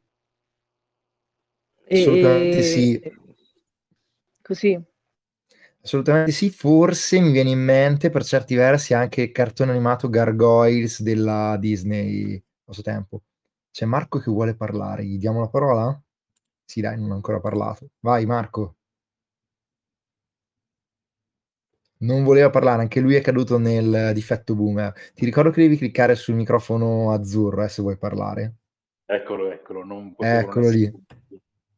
Ciao Marco. Beh, complimenti per il seminario, è molto bello. No, mi attacco al volo perché ho appena aperto Bloodlines, grande videogioco glorioso di un tempo. E poi volevo sottoporre un'altra questione. Io ho avuto un'ottima esperienza con Lupi Mannari, seconda edizione, quindi il nuovo mondo di Tenebra. Non si può dire Rinnegati, esatto. Non si può dire che sia stata una bella esperienza per il sistema, credo, però alla fine l'abbiamo fatto più o meno quadrare. E per quel... stavo escogitando per quella ambientazione di inventarmi qualcosa sul Blades in the Dark, qualcosa di Forged in the Dark, perché possono essere delle bande che vanno a fare casino in giro, c'è un rapporto politico tra i diversi branchi. E allora la butto lì come provocazione, ma Vampiri con Forged in the Dark è una stronzatona o che ne pensate? Oddio, cioè tu qui stai scoperchiando il vaso di Pandora, nel senso che cioè, io ho giocato e apprezzato molto Lupi Mannari Rinnegati, anche se ero un grande stimatore anche di Lupi Mannari l'Apocalisse, sono uno dei pochi, credo, che li ha amati tutti e due, ma qui tra l'altro... Anche Simone, so che con Lupi Mannari Rinnegati ci ha paciugato parecchio in passato. Se devo essere sintetico sulle domande che fai, in realtà proprio per la ragione che abbiamo detto stasera, secondo me è possibilissimo giocare Lupi Mannari Rinnegati con un sistema basato sul... come cavolo si chiama? Sulla SRD Forged in the Dark, cioè di Blades in the Dark, e allo stesso modo è possibile farlo anche con Vampiri. Anzi, devo essere sincero, per come giocavano alcune campagne Sabbath ai miei tempi, forse addirittura verrebbe meglio, nel senso che cioè, è proprio una lotta tra bande, letteralmente i branchi, il dominio della città, i loro cazzi, eccetera. Non la considero assolutamente una cavolata. La considero molto di più una cavolata se ci giochi col regolamento di Vampiri, perché è chiaro, se giochi quella roba lì di sicuro avrai un sacco di conflitti e combattimenti, e il regolamento di Vampiri la terza edizione, appena entri in combattimento vabbè, la sessione è andata, nel senso che è lunghissimo a livello di dividere le pool per le azioni multiple, è complicatissimo. Tant'è che io quella regola non l'ho mai vista applicata giusta, a parte da me, e non lo faceva nessun altro, almeno tra la gente con cui giocavo io, perché era molto controintuitiva, richiedeva uno sforzo cognitivo a tutti i giocatori, insomma, non voglio entrare nel merito, però secondo me non hai detto delle stupidate, anzi, cioè ci puoi giocare, poi è chiaro che molto difficilmente verrà fuori una cosa tipo quella che cercava Giulia prima, cioè che parli delle relazioni disfunzionali. Ora ci provo a rispondere alla domanda di Giulia. Allora, Giulia, qui però sei tu che in realtà me lo devi dire, ma Annalise non parla proprio di rapporti abusivi, cioè forse con Annalise ci puoi giocare. Tra l'altro c'è di mezzo il vampiro come metafora, ma non solo, può anche essere un vampiro. Altre cose, sempre sui rapporti abusivi, mi viene in mente Save and Serve, che è un gioco indie di Linda H. Codega, dove praticamente giochi la leggenda di Shamash ed Enkidu. Parla di questo corteggiamento che quindi ha di mezzo dell'erotismo, ma anche la retorica del fidarsi dell'altra persona che ti può far male e ti può domare. Tiro fuori le prime cose che mi vengono in mente. Seven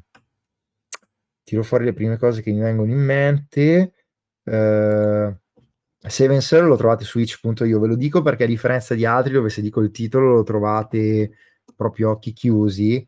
Tra l'altro Seven Sir è soltanto il titolo abbreviato perché il gioco ha un titolo molto più complicato. Un attimo, è che adesso cerco la pagina. Ovviamente non la sto trovando, ma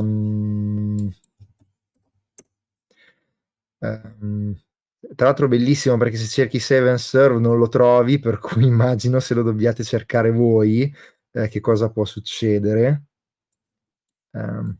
Magari provo a cercare il cognome dell'autrice.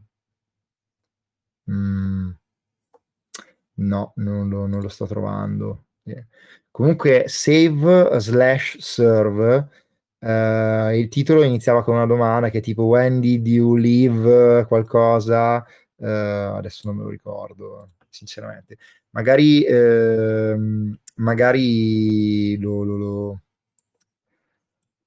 lo cerco tra i giochi che ho comprato se mi dà un campo di ricerca, ma a quanto pare non collabora, per cui prima o poi demorderò.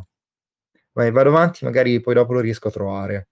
Vi dico quali sono altri titoli. Allora, a parte il fatto che una cosa che noi non stiamo considerando stasera, e che per me invece è molto importante, è che se ci interessa un lato di vampiri e non c'è un gioco che ne parla, dovremmo scrivere un gioco che ne parli.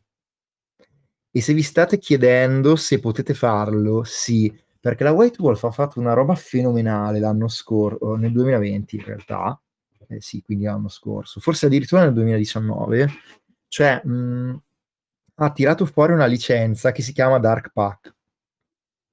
E la licenza Dark Pack dice che tu puoi fare qualunque cosa con ambientazioni del mondo di Tenebra, puoi farci giochi sopra, puoi farci moduli sopra, puoi farci scenari sopra, a patto che non li vendi. Però puoi ricevere donazioni, quindi volendo puoi creare un gioco basato su Vampiri la Masquerade e metterlo in Play What You Want.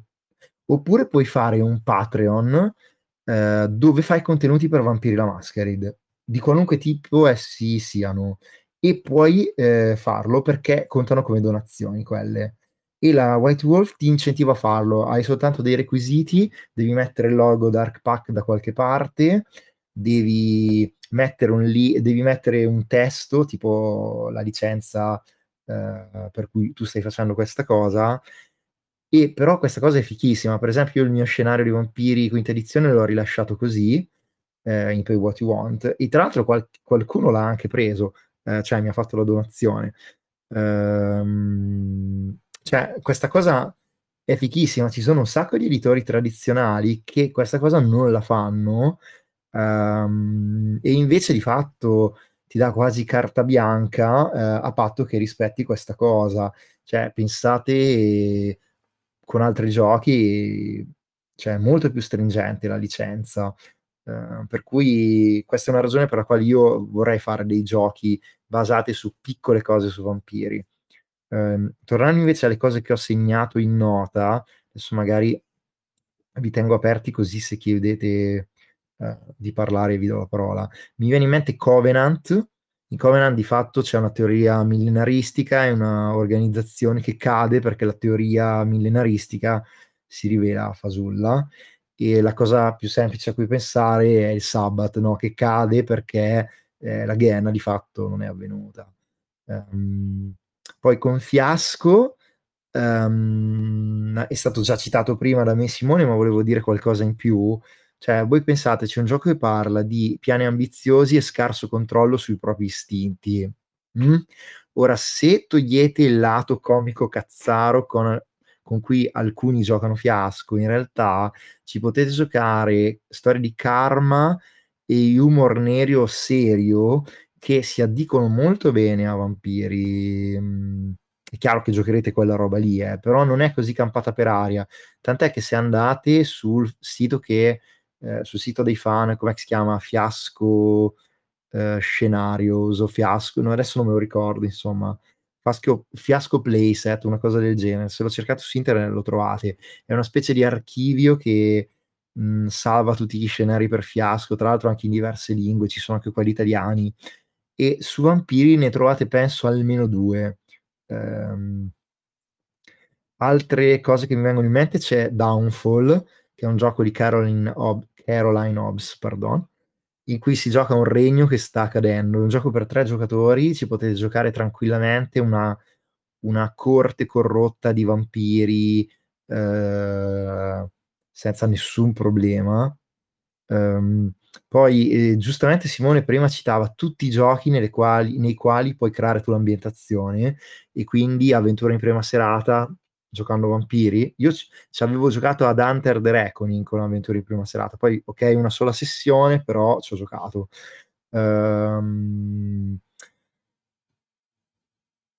E poi anche Fate, mi ricordo che nel 2012, quando andavo alla ludoteca La Torre d'Avorio in provincia di Brescia, avevo beccato Ernesto Pavan, un altro vecchio utente di Gente che Gioca, che giocava Monster of the Week, e poi c'era Walla, sempre un altro che bazzicava la community, che stava giocando a Vampiri con Fate. Aveva fatto una scheda personalizzata e ci giocavano, e oggettivamente pensate anche soltanto a Dresden Files Accelerated, non è che non puoi giocare storie, diciamo, d'azione, intrigo, urban fantasy. Poi ovviamente Giulia aveva citato Urban Shadows, c'era proprio un hack per giocarci il mondo di Tenebra con le razze soprannaturali. Ovviamente non ci giochi solo vampiri, ci giochi anche altra roba, ma palesemente le vibes sono quelle del mondo di Tenebra.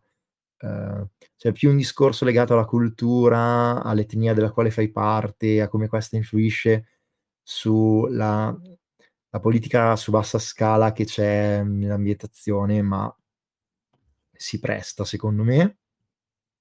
Omen di Daniel Commerci e Alberto Tronchi è un gioco del 2016 dove praticamente giochi più o meno storie occulte di corruzione. C'è fondamentalmente un'entità che si chiama tipo Ombra, mi pare, che corrompe, rischia di corrompere tutto il mondo, tutti i vampiri. Potete mettere tranquillamente la corruzione morale, giocarci a Vampire, viene fuori molto interessante. Tra l'altro i personaggi sono persone che vedono praticamente la realtà come gli altri non la vedono, i vampiri, rispetto appunto alla società segreta che hanno creato, il concetto di Masquerade, eccetera. Poi vabbè, ho segnato Annalise, l'abbiamo già citato, anche se non so sinceramente se potresti giocarci veramente Vampire Masquerade, però di sicuro ci giochi storie di vampiri fuori dal canone. Ho fatto un color hack io per My Red Goddess, che è My Black La Sombra, e ci ho giocato una sola volta, ma è stato molto molto carino. Praticamente giochi una specie di faccendiere, sceriffo, cioè anziché l'investigatore privato hai lo sceriffo, comunque sia un vampiro che è famoso per risolvere problemi ad altri, e in questo caso viene assoldato da un La Sombra che però... può farti la pelle come innamorarsi di te. E vabbè, però la premessa di My Red Goddess è semplicemente in ambientazione vampiri. Poi mi viene in mente anche Call Soldier, che è un gioco del 2012. Dopo Simone vuole parlare, finisco di parlare di Call Soldier e do la parola. In Call Soldier di fatto giochi un soldato che è servo di un vampiro, di un signor oscuro, e ci puoi giocare rapporti abusivi del tipo, per esempio, dei ghoul, oppure un vampiro che difende un anziano, un templare del Sabbath. Viene un po' meno la parte che non puoi parlare, ma se servi uno snitch non è così probabile che tu non possa parlare, oppure puoi semplicemente gestire in un'altra maniera. Da ultimo, lo dico adesso perché mi è venuto in mente, mi ricordo che c'era la battuta, anziché, e tra l'altro la battuta era venuta fuori con Simone, anziché giocare la mia vita col padrone, giocare la mia vita con lo snitch. Altro dirvi non vo', e do la parola a Simone. Simone? Allora, un paio di cose. Innanzitutto sono contentissimo che c'è una terza persona che ha apprezzato Lupi Mannari Rinnegati. Questa è una cosa molto bella. Siamo noi tre in tutto il mondo, tipo. No, sono sicuro che ce n'è qualcun altro, ma non siamo tantissimi. Io notoriamente amo i giochi che odiano tutti. Poi, a parte questo, se stiamo andando sui color hack proprio spinti cattivi, a parte che la mia vita con lo Zimisce, in realtà, cioè, fai la mia vita col vampiro e giochi ghoul di un vampiro. Assolutamente. Di un vampiro qualunque, oppure puoi alzare di scala, fai un anziano e giochi la Coterie che lo serve, per esempio. Sì, sono pienamente d'accordo. La mia vita col padrone ti fa fare tutta quella gamma di relazioni disfunzionali, e va bene. Ma se stiamo andando sui color hack proprio brutali, c'è sempre Non cedere alla bestia. Non lo conoscevo. Non cedere al sonno, ma fatto con color hack con vampiri. Sì, lì ha particolarmente senso. In cui la disciplina è la tua umanità. Se non mi ricordo male, era lo sfinimento, era la fame. Che ti potevi affamare sempre di più per prenderti da di sfinimento. E quindi più usavi i tuoi poteri e più le tue discipline, più ti affamavi, ma più eri potente. E dall'altra parte i dadi di follia diventavano i dadi di bestia, che infatti se esageri erodono la tua umanità, e la bestia è sempre presente. Giusto.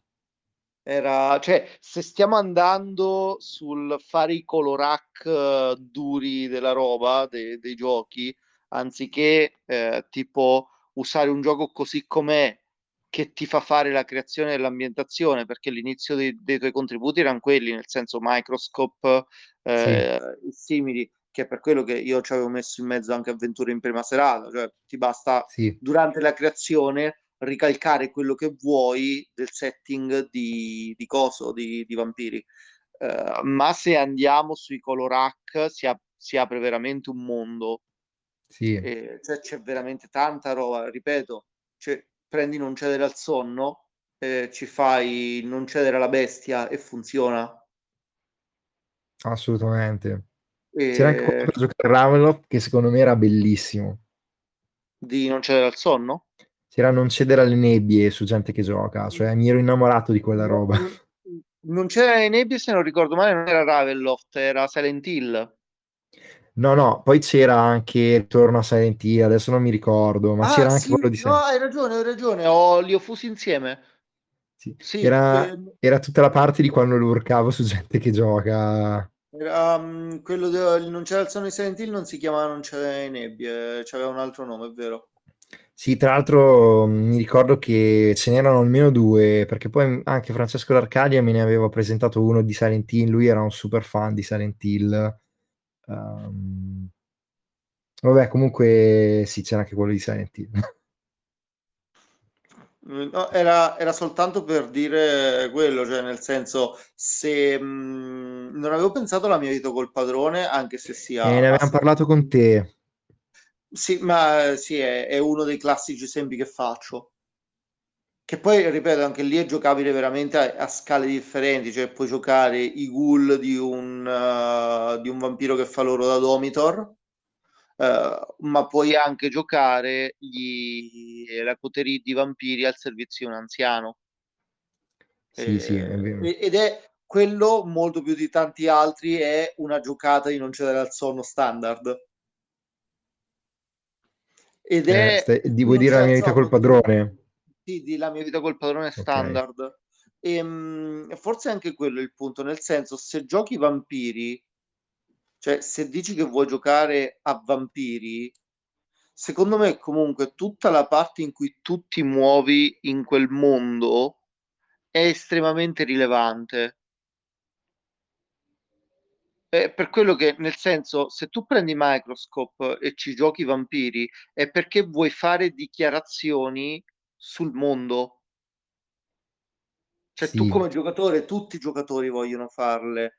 La mia vita col padrone è, se ti vuoi divertire tra virgolette, se ti piace l'idea di giocare le dinamiche disfunzionali che sostanzialmente ruotano intorno alla vita di un singolo gruppo di vampiri o di vittime di un vampiro. Assolutamente. Poi prima, parlando, mi hai ricordato che ho giocato a un setting simil vampiri con Annalise. Ecco, bella domanda. L'ambientazione di vampiri si può portare in qualche modo in Annalise? Allora, ti dico come ci avevo giocato io. I personaggi erano una vampira molto potente, questi proprio i PG base, una vampira molto antica che si era risvegliata da poco, che era vulnerabile principalmente perché non sapeva niente del mondo. Poi c'era una giovane vampira che era vulnerabile perché era appena stata introdotta la società dei vampiri. E poi c'era un'umana che non era cosa. Tutti e tre femmine erano i personaggi, non ci avevo fatto caso. E eri già avanti allora? Ma io perché ho di base quasi sempre gioco personaggi femminili. Comunque è un'umana che era... I PG sono tutti in qualche modo collegati. Sempre vengono introdotti in qualche modo. Nella fattispecie il vampiro che aveva creato il PG vampira era un infante della vampira anziana che si era appena svegliata e le stava facendo vedere il mondo, quindi il collegamento tra loro due era quello. Il collegamento tra l'umana e gli altri personaggi, che era la migliore amica della giovane vampira prima che lei venisse trasformata. E una delle cose divertenti è che una delle primissime scene che ho giocato, è diventata una vampira anche lei, abbracciata dal vampiro che faceva il collegamento tra tutti. E tutta la giocata ha parlato sostanzialmente del rapporto che questi tre personaggi avevano con questo vampiro PNG che li collegava, e in cui a un certo punto ci stavamo rendendo conto che era lui che le stava manipolando per i suoi piani, e che il risveglio, per esempio, dell'antica vampira riguardava questo, e riguardava il voler prendere i suoi poteri divorandola. Sì, la famosa diablerie di Annata. Esatto, ed era il piano di lui, era quello sostanzialmente, e coinvolgeva tutte noi. Non è stata esattamente una giocata a vampiri, nel senso che si respirava in qualche modo quell'aria, ma non è che c'erano i clan, le cose simili. Detto questo, potresti portarceli. Lì non si erano visti altri vampiri a parte quei quattro personaggi, ma non fatico a immaginarmi un setting in cui sarebbe possibile. Solo io non consiglierei Annalise personalmente, perché secondo me è un gioco molto più difficile di quello che sembra. Cioè Annalise è un gioco con poche regole, obiettivamente, non ne ha molte, molto elastico, cioè che permette di giocare veramente cose molto diverse tra loro, ma ha tutta una sua serie di particolarità, come funziona il turno, come funzionano i claim, come funziona il conflitto, cioè il momento di Annalise e tutto il resto, che secondo me se ti va l'idea semplicemente di giocare vampiri in modo differente, ci sono un sacco di giochi da provare prima di arrivare a Annalise. Sì, ecco, potrebbe essere un'idea che uno giochi ad Annalise quando ha capito come funziona, magari si può togliere lo sfizio di giocarci a vampiri. Esatto, cioè Annalise lo approccerei al contrario, cioè ho giocato Annalise un po' di volte e mi andrebbe di giocarlo provandoci i vampiri. Cioè non lo giocherei, con cosa posso giocare i vampiri? Ma cazzo, usa Annalise. Sì, sì, ma questa devo dire la verità che è un consiglio che rivolgerei comunque a tutti i giocatori che stanno facendo, cioè che vogliono giocare a un color hack o un color hack su vampiri, mentre non è un consiglio che rivolgerei per esempio ai giocatori che vogliono giocare a un gioco che ha l'ambientazione libera, diciamo così, perché a quel punto credo che sia molto meno rischioso, ecco, che vada tutto in vacca perché hai cambiato il color. Beh, perché di fatto ti chiede il gioco di creare un qualunque color.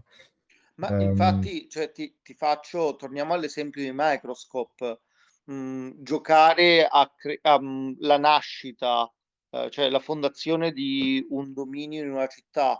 Diciamo che giochiamo a Microscope la creazione di una comunità anarchica in una città fino alla sua fine. Sì. Ok? Stabiliamo che la creazione della comunità anarchica è un momento buio perché erano anni di lotte e scontri, e la sua fine continua a essere un momento buio perché la comunità anarchica finisce nel sangue. Ok?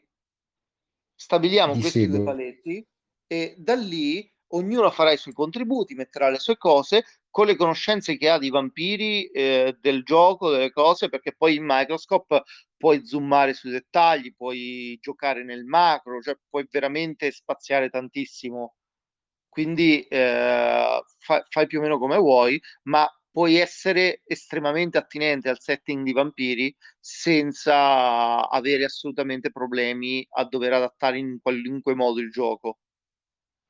Ma se prendi invece, che ne so, Avventura in Prima Serata, idem, una volta che tu hai creato un cast di protagonisti, il produttore ha un'idea di che tipo di storia vuole fare, perché in Avventura in Prima Serata devi avere un produttore che sa di cosa parla la serie, ok? E non basta dire una serie su vampiri. Bisogna dire che tipo di serie è, che cosa fanno, di cosa parla questa particolare cosa, eccetera, eccetera. Sbaglio o sono cose che si stabiliscono assieme durante la prima sessione? Sono di base cose che si stabiliscono insieme, nel senso tutti insieme ci mettiamo giù e la logica vorrebbe essere ok, di che vogliamo parlare in questa serie TV sui vampiri, i Vampiri Masquerade, oltretutto, sì, perché noi vogliamo giocare a Vampiri Masquerade, e da lì si può discutere, si può decidere di che cosa si può proporre, di che cosa vorresti parlarsi alla tua serie. Cioè potresti dire vorrei che parlassimo di una coterie di vampiri che sta passando un bruttissimo momento per qualcosa che ha fatto uno di loro. Sì. Un membro della loro coterie ha sostanzialmente fatto una cazzata grossa, molto grossa, ed è sparito, o addirittura è morto. Ora il principato, chi per loro, ce l'ha con loro, e loro si trovano a dover risolvere un casino di cui non sanno niente e si rendono conto che una persona, un vampiro, di cui si fidavano, in realtà non lo conoscevano più di tanto. Per me è molto figa da giocare. Sì, e da lì cominci, ognuno crea il suo vampiro con i suoi problemi, le sue cose, eccetera, eccetera, e poi giochi questo. Ma potresti anche dire, giochiamo un gruppo di vampiri, una serie TV di vampiri che gira intorno a una comunità di artisti, sia umani che non, che sta affrontando l'arrivo di un vampiro, di un PNG o comunque qualcuno con delle idee brillanti, ma che sta corrompendo in qualche modo gli umani e la loro arte. Questa è una promessa molto figa. Cioè, fai lì, giochi, adesso sto buttando giù cose e verrebbero serie differenti, molto differenti tra di loro, e diciamo che vogliamo giocarne una piuttosto che un'altra, e da lì ti crei il tuo personaggio con il suo problema collegato alla serie o comunque collegato a quello che sta avvenendo, e si va a giocare. Ma anche qui inserire di continuo, cioè usare i tuoi contributi da GM, da giocatore, per aderire al setting di Vampiri non è difficile, non snatura il gioco. La mia vita col padrone diventa più complesso, nel senso inserire la mia vita col padrone all'interno di un dominio dove è pieno di altri vampiri, sì, richiede di sapere un attimo che tipo di scelte vai a fare, come farle e simili. Simone, l'idea della mia vita con lo Smish dipendeva da quello, cioè che non ci sono altri vampiri, cioè sei tu nel tuo dominio del vecchio clan Smish con questo che ti abusa, e cioè i servitori siete voi. Sì. Cioè sì, risolveva quel problema lì di dire sei una città piena di altri vampiri. Che anche lì lo puoi fare, perché alla fine sono PNG. Capito? Quindi... Sì, anche... Sì. Però ti richiede di prendere delle scelte molto significative anche in fase di creazione, che secondo me sarebbe meno problematico prendere con Avventura in Prima Serata. Cioè ti richiede di piegare un pochino il setting alle esigenze del gioco, se lo vuoi giocare così com'è. I color hack invece, tipo Non cedere alla bestia, invece di Non cedere al sonno, richiedono anche di capire esattamente come funzionava l'altro gioco. Esattamente. Nel senso, non ci puoi fare tutto il cazzo che vuoi. In Vampiri le discipline le impari, per esempio. Sì. Ne puoi imparare di nuove, roba di questo tipo. Con Avventura in Prima Serata puoi fare una cosa di questo tipo a grandi linee. Con sì. Non cedere al sonno come fai? Puoi fare che il talento di sfinimento e il talento di follia diventano una sorta di due discipline, volendo, o qualcosa del genere, ma non è che poi da lì puoi spaziarci più di tanto. Sì. È difficile che tu possa impararne nuove senza perdere le vecchie, cioè ti trovi a dover piegare il setting al gioco. Sì, è vero. Che io personalmente non avrei problemi, ma qualcuno che mi dice con cosa posso giocarlo Vampiri Masquerade, io non mi sento di dirgli a cuor leggero fai questo gioco e ricolora queste due o tre cose, perché richiede comunque di dover modificare il setting per adattarlo al gioco. Sì, questo è vero.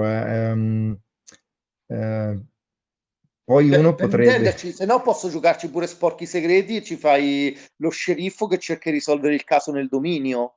Sì, assolutamente.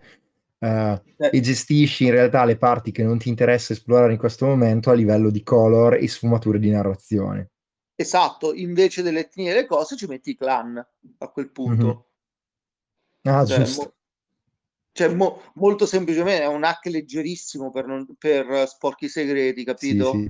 Per chi non lo conosce, Sporchi Segreti è un gioco che ricrea una storia noir in cui un investigatore sta cercando di risolvere un caso. La cosa particolare è che l'investigatore è giocato da un solo giocatore, tutti gli altri ruotano come autorità e nessuno conosce il caso, cioè nessuno conosce quello che sta succedendo, ma viene creato mano a mano. E genera un effetto molto interessante che replica effettivamente le dinamiche di un noir, e non sì. È così difficile giocarci, come ho detto, un vampiro che sta facendo un'indagine, che può essere lo sceriffo piuttosto che un signor nessuno che sta cercando di capire cosa è successo in un qualche caso. Però sì. Il più elementare assolutamente è giocarsi lo sceriffo in un dominio Camarilla. Però, capito, anche lì e c'è un solo protagonista che è sempre lui, gli altri devono voler fare contributi più o meno da GM e roba del genere, e può essere spiazzante in realtà, e non è detto che chi ti chiede con cosa posso giocare Vampiri stia intendendo questo. Certo, ma in effetti secondo me il discorso che noi stiamo facendo stasera è proprio dare più opzioni per mostrare che la risposta è molto variegata, cioè perché il punto è che tu Vampiri insieme non lo puoi prenderlo, anche in Vampiri stesso sei chiamato a fare una scelta, e quindi a maggior ragione devi scegliere che cosa ti interessa giocare davvero.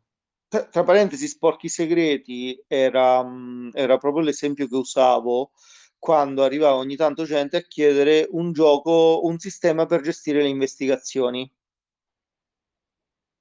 E la mia risposta era: guarda, Sporchi Segreti parla esattamente di questo, ma non è la risposta che stai cercando.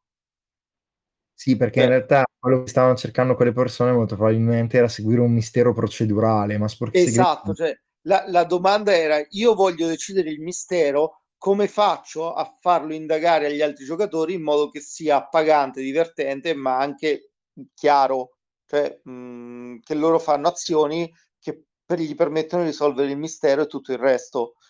In quel caso tu puoi usare Gamshu o Cthulhu Dark, però con i Vampiri Gamshu lo puoi usare, Cthulhu Dark devi fare forse qualche modifica già. Capito, di nuovo devi piegare il setting al sistema e viceversa. Assolutamente.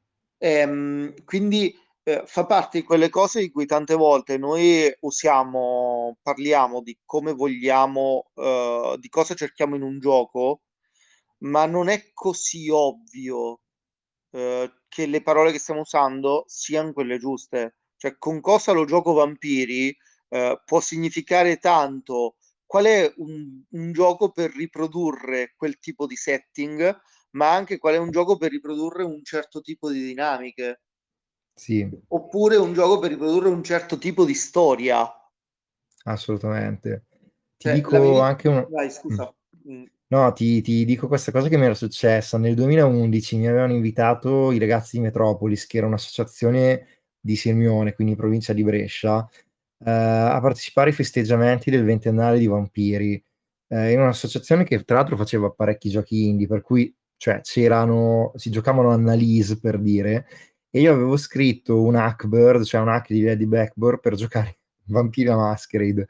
Si trova ancora sul mio itch, non l'ho più toccato da allora, è pieno di cazzate ovviamente, però mi ricordo che io l'avevo fatto vedere ad alcuni miei amici con i quali giocavo in quel periodo, anche a Vampiri tra l'altro, e uno di loro mi disse, non sto esagerando, ma cioè, quando ci giochi poi dopo non tiri neanche di 10, ti passa proprio il feeling che non stai giocando Vampiri.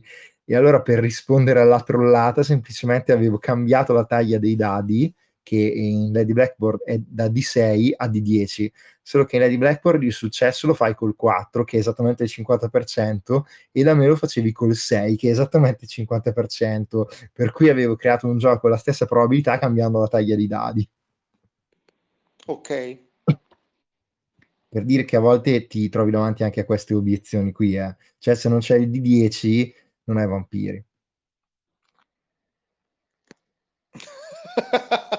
Sì, cioè guarda, tu ci scherzi, ma in realtà per tantissime persone era così anche quello, nel senso a me per esempio la giocata di Hypes, ma anche Fiasco, i Vampiri, mi era piaciuta molto. Delle persone per esempio mi dissero su una cosa, alcuni, che però gli mancavano i pallini sulla scheda. Però la vera domanda è: ma tu Vampiri lo giochi per i pallini sulla scheda? O perché la cosa paradossale è che in realtà, cioè, io la capisco questa cosa, cioè fa parte del sentirsi a casa, però poi dopo magari ti trovi a giocare con quelli che sbagliano proprio le regole di base,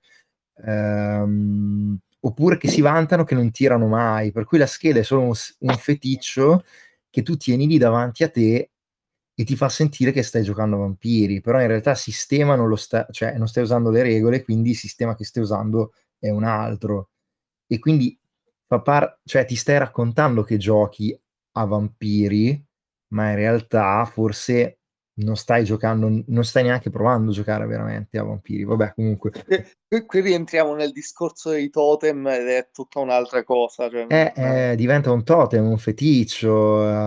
Ok, giochiamo a vampiri perché sul tavolo qualcuno ha il manuale di vampiri. Sì, vabbè, sì, questo è un discorso vecchio che cioè, conosco abbastanza e alla fine lo capisco abbastanza. La risposta però, tu giochi per i pallini. Mm. Una delle risposte che io ti do è sì, anche per i pallini. Cioè, mi capita e mi piace, cioè nel senso... mi piace molto a me quando faccio la scheda del personaggio, quando gioco a vampiro, ovviamente non è che è una cosa di tutti quanti i giochi, ma una delle cose che mi piace è proprio andare a vedere come compilando il personaggio in un certo modo emerge un certo tipo di storia, oppure andare a mettere i pallini in un certo modo per sottolineare un determinato vissuto del personaggio. Ecco, okay. Qui ci tenevo a dire una cosa, sai? Per esempio, la quinta edizione ti guida nel processo di creazione, cioè ti dice il tuo personaggio ha fatto questo, quindi metti dei pallini secondo quello che hai detto, che hai scelto. L'ho adorata quella cosa, è veramente bella e non capisco, fatico molto a capire quelli che mi hanno detto che non gli è piaciuta, perché io la cosa del ok, come cacci? Anche quello era importante. Io non mi ero mai fatto la domanda come cacci. Quella roba lì. La domanda come cacci è di un importante pazzesco. Ah, prendo le vittime nel sonno, oppure mi apposto nei vicoli a dare le bastonate sulla testa alla gente. Stiamo parlando di quinta edizione, lo dico per quelli che magari non hanno chiaro di cosa stiamo parlando. Stiamo parlando di quinta edizione. Ti dà tutta una serie di opzioni.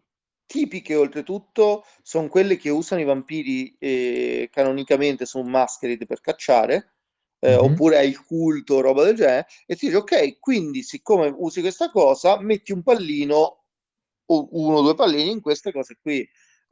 Tipo, se sei, mi pare si chiama l'Osiride quello col culto, se non ricordo male. L'Osiride è quello col culto. E, cioè, mi pare ti dice di prenderti gregge o seguaci. Sì, esatto. C'è Giulia che vuole parlare su questa cosa, quindi gli do la parola. Sì, e mi muto io adesso.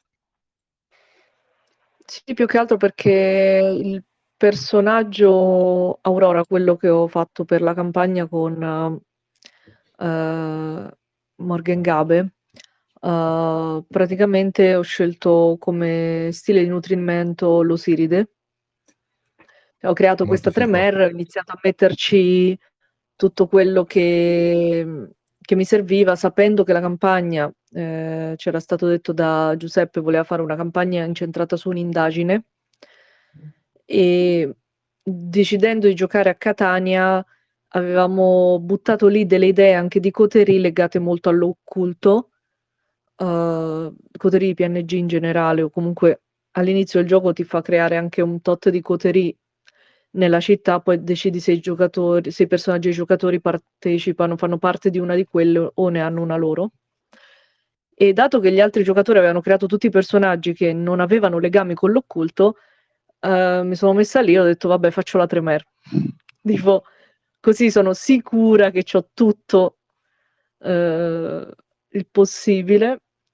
E quando sono arrivata creando il personaggio al punto in cui dovevo decidere come si nutre, avevo già buttato giù diversi pezzi della scheda e ho scelto l'Osiride perché da una parte i bonus che mi davano erano molto interessanti, perché se non ricordo male mi aumentava occulto, dovevo scegliere tra avere un gregge o un'altra cosa che adesso non ricordo, e oltre a quello mi dava anche tutti i pallini di effetto, che fondamentalmente tra tutte le cose che ho messo nella scheda, dopo ogni parte della scheda caratterizzano il personaggio, quello sì, ma quella lì mi ha dato fondamentalmente a conti fatti nemico a 4, che poi è diventato uno dei PNG oltre a uno dei PNG più amati della cronaca finora,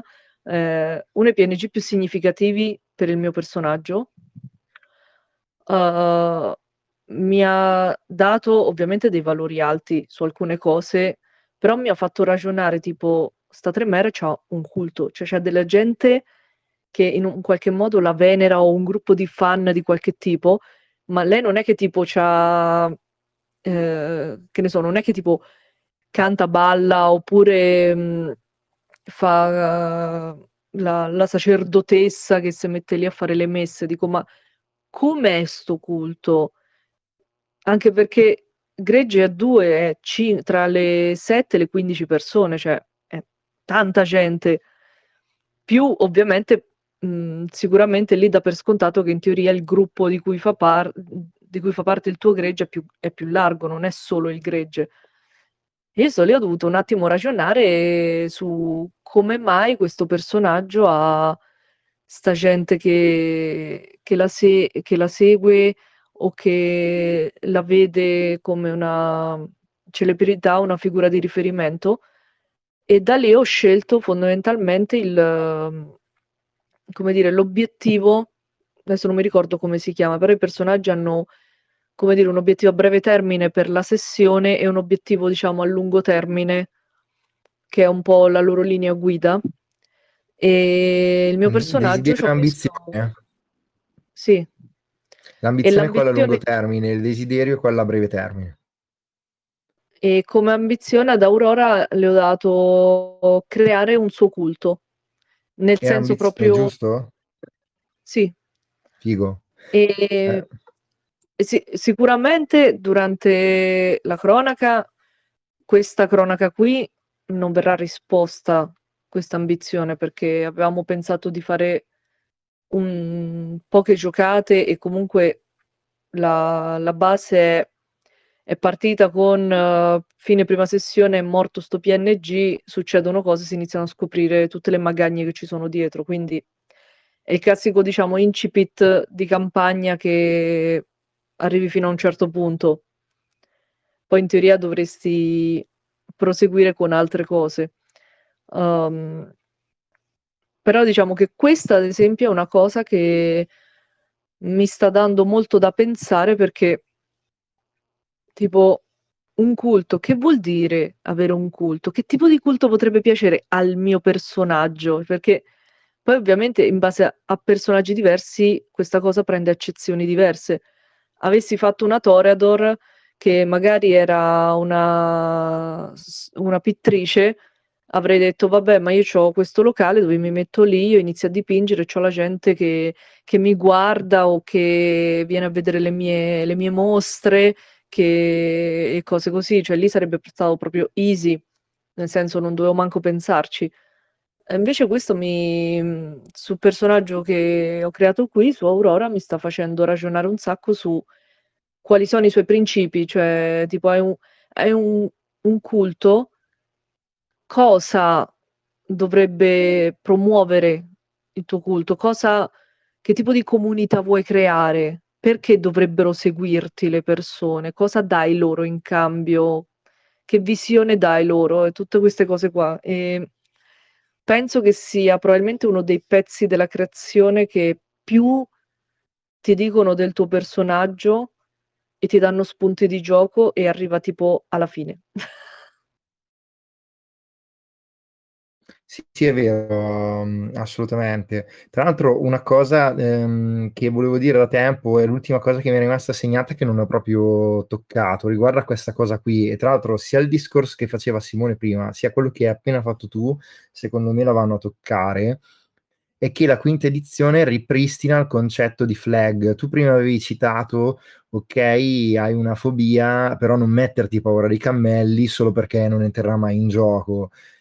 È esattamente quello, cioè io mi ricordo quando si facevano le schede di Vampiri in terza edizione, si andava a prendere poi i difetti che tu dovevi cercare, i difetti che ti davano più punti e entravano meno in gioco. Il punto è che invece se tu li vai a prendere, tu li vuoi giocare, e quindi diventa una flag, no? Una bandierina tematica che segnali a tutto il gruppo. Quindi adesso invece, se tu ti prendi nemico è Lucian, il tuo ex fidanzato abusivo. Questa cosa la vuoi giocare, se no non te la prendevi. Giusto, Giulia, ho detto bene. Sì, cioè la cosa poi come ci siamo arrivati è stato interessante, perché adesso mi sono ricordata l'Osiride non mi dava un pallino in occulto, mi dava una specializzazione in più. Quindi, sì, una specializzazione in occulto oppure in espressività artistica forse. Sì, ma infatti ho citato i Toreador prima perché Toreador è la prima cosa che ti viene in mente quando leggi quello lì. Io avevo già da creazione, ero già arrivata a 4 pallini su occulto, quindi già avevo preso la specializzazione magia del sangue, che è proprio basic, cioè tipo sono una 3mer, specializzazione magia del sangue, ovvio, no? Anche perché dico, è inutile che faccio la 3mer con i rituali, la magia del sangue, tutto quanto, e poi tipo mi capita davanti le robe e non sono super esperta. E lì, siccome tra le coterie che avevamo creato, che è presente a Catania, c'era questa coterie Diabolicus, comandati da sto Lucien, sto Bruja, che sono infernalisti. E allora ho preso infernalismo perché ho detto, di tutte le specializzazioni che c'erano proposte lì, dico, ha senso che prendo quella, perché o ho avuto a che fare con loro, oppure magari ho studiato l'infernalismo, perché essendoci una coterie lì di infernalisti, se succede qualcosa voglio essere informata e o capire che diamine è successo, se fanno qualche cazzata. E dopo, visto che c'avevo un nemico così alto, ho parlato con Giuseppe, gli ho detto, ma nemico, dico, visto che c'è la specializzazione infernalismo, eccetera, dico, per me ci sta che sia legato ai Diabolicus. E lui mi ha detto, guarda, è a 4, è il capo, cioè a 4 vuol dire che è uno veramente, veramente pericoloso. Dice, è a 4, è il capo, perché lui è veramente, veramente un problema. E Giuseppe mi ha detto, guarda, se avessi avuto una storia con lui e poi è finita e l'hai lasciato e lui non l'ha presa bene, e io ho detto, ma miseria, ma qui partiamo proprio proprio a bomba. E effettivamente è stata un'ottima scelta, perché non ha senso partire con roba tranquilla pensando, vabbè, ma facciamo 1000 sessioni. No, cioè il gioco ti fa capire chiaramente che non è così che devi ragionare. E secondo me ti fa partire già con dei punti di difetto, proprio perché con tanti punti di difetto rispetto a come era il gioco prima, perché prima te li sceglievi te, potevi anche non averceli. Adesso ti costringe comunque ad averceli, perché devono, secondo me, dare materiale al narratore e deve essere roba che sia facile portare in gioco ora, appena mi serve, e deve essere significativa per te. Per cui il sei zoppo può essere portato in gioco, il c'ho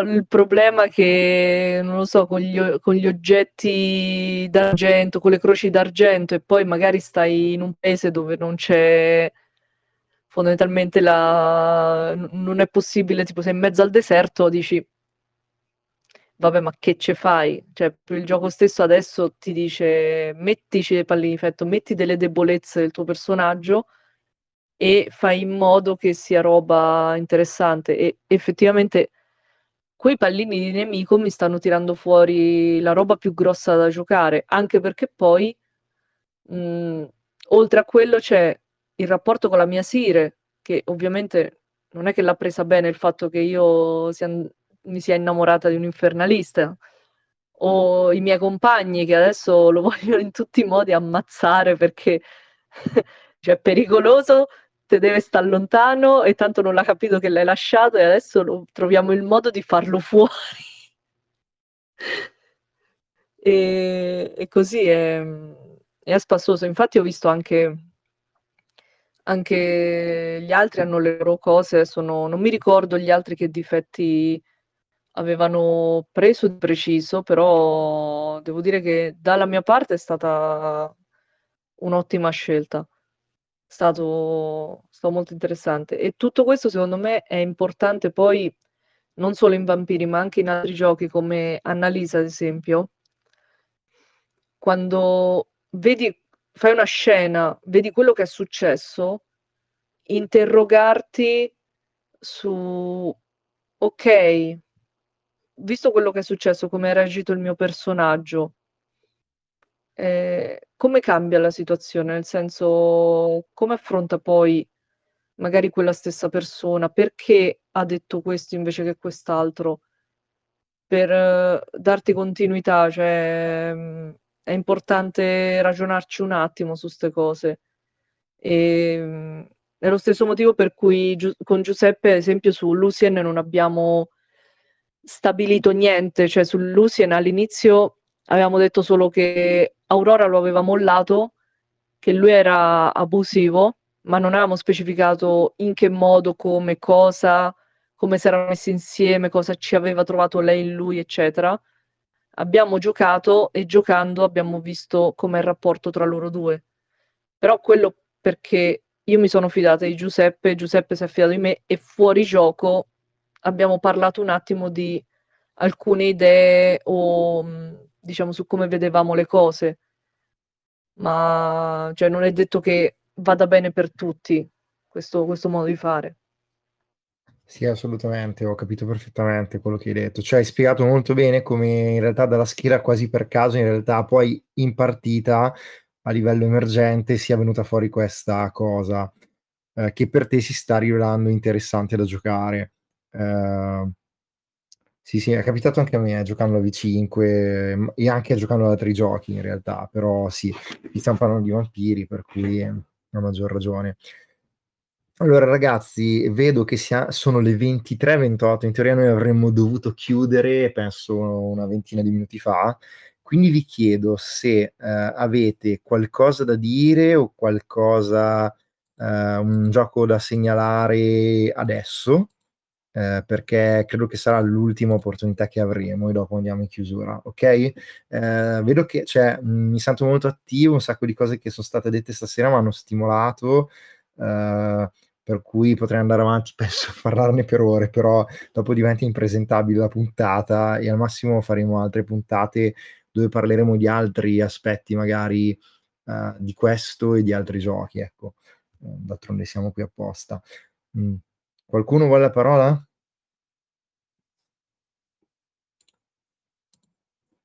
No. Allora continuo a parlare un po' casualmente per vedere se qualcuno mi alza la mano e dopo direi che vado in chiusura. Vabbè, consigli per gli acquisti, no, in realtà non solo consigli per gli acquisti, in ogni caso vi ricordo che domani sera farò la live su Facebook dove gioco a Coteries of New York, stiamo facendo il gioco alla visual novel e commento a Vampire la quinta edizione. Non c'è molta gente in diretta, non è un grosso problema, tanto la faccio lo stesso, è un modo anche per rigiocarlo io, però sono contento che poi dopo chi vuole se lo guardi, perché come dire, la domanda di Alberto e le risposte che tutti stasera abbiamo cercato di dargli, penso che se non ci fosse stata quella live non sarebbe mai emersa, per cui mi fa piacere, ecco, di farlo, mi dà un senso, e per cui io vi ringrazio tutti comunque per avere partecipato parlando se avete voluto parlare, e di partecipare ascoltando se invece siete rimasti in diretta per tutto il seminario o parte di esso. Nessuno ha alzato la mano, per cui niente, adesso direi che chiudiamo questa diretta, questo seminario, e ci aggiorniamo al prossimo, che non so quando sarà, anche se è venuto fuori un argomento tipo da qualche parte, lo devo recuperare, che ha detto, ah cavolo, questo ci vuole un... ah sì, qualcuno mi ha detto ma i giochi investigativi e Vaso di Pandora ancora, e per cui magari parleremo di quello. In ogni caso io vi ringrazio ancora, sappiate che è tempo di chiudere, scarico il file, creo la puntata su Anchor e ve la trovate sul podcast nel giro penso di una mezz'oretta, per cui poi domani magari la condivido sui social con calma. Va bene, allora vi auguro buonanotte e grazie per aver partecipato. Ciao ragazzi.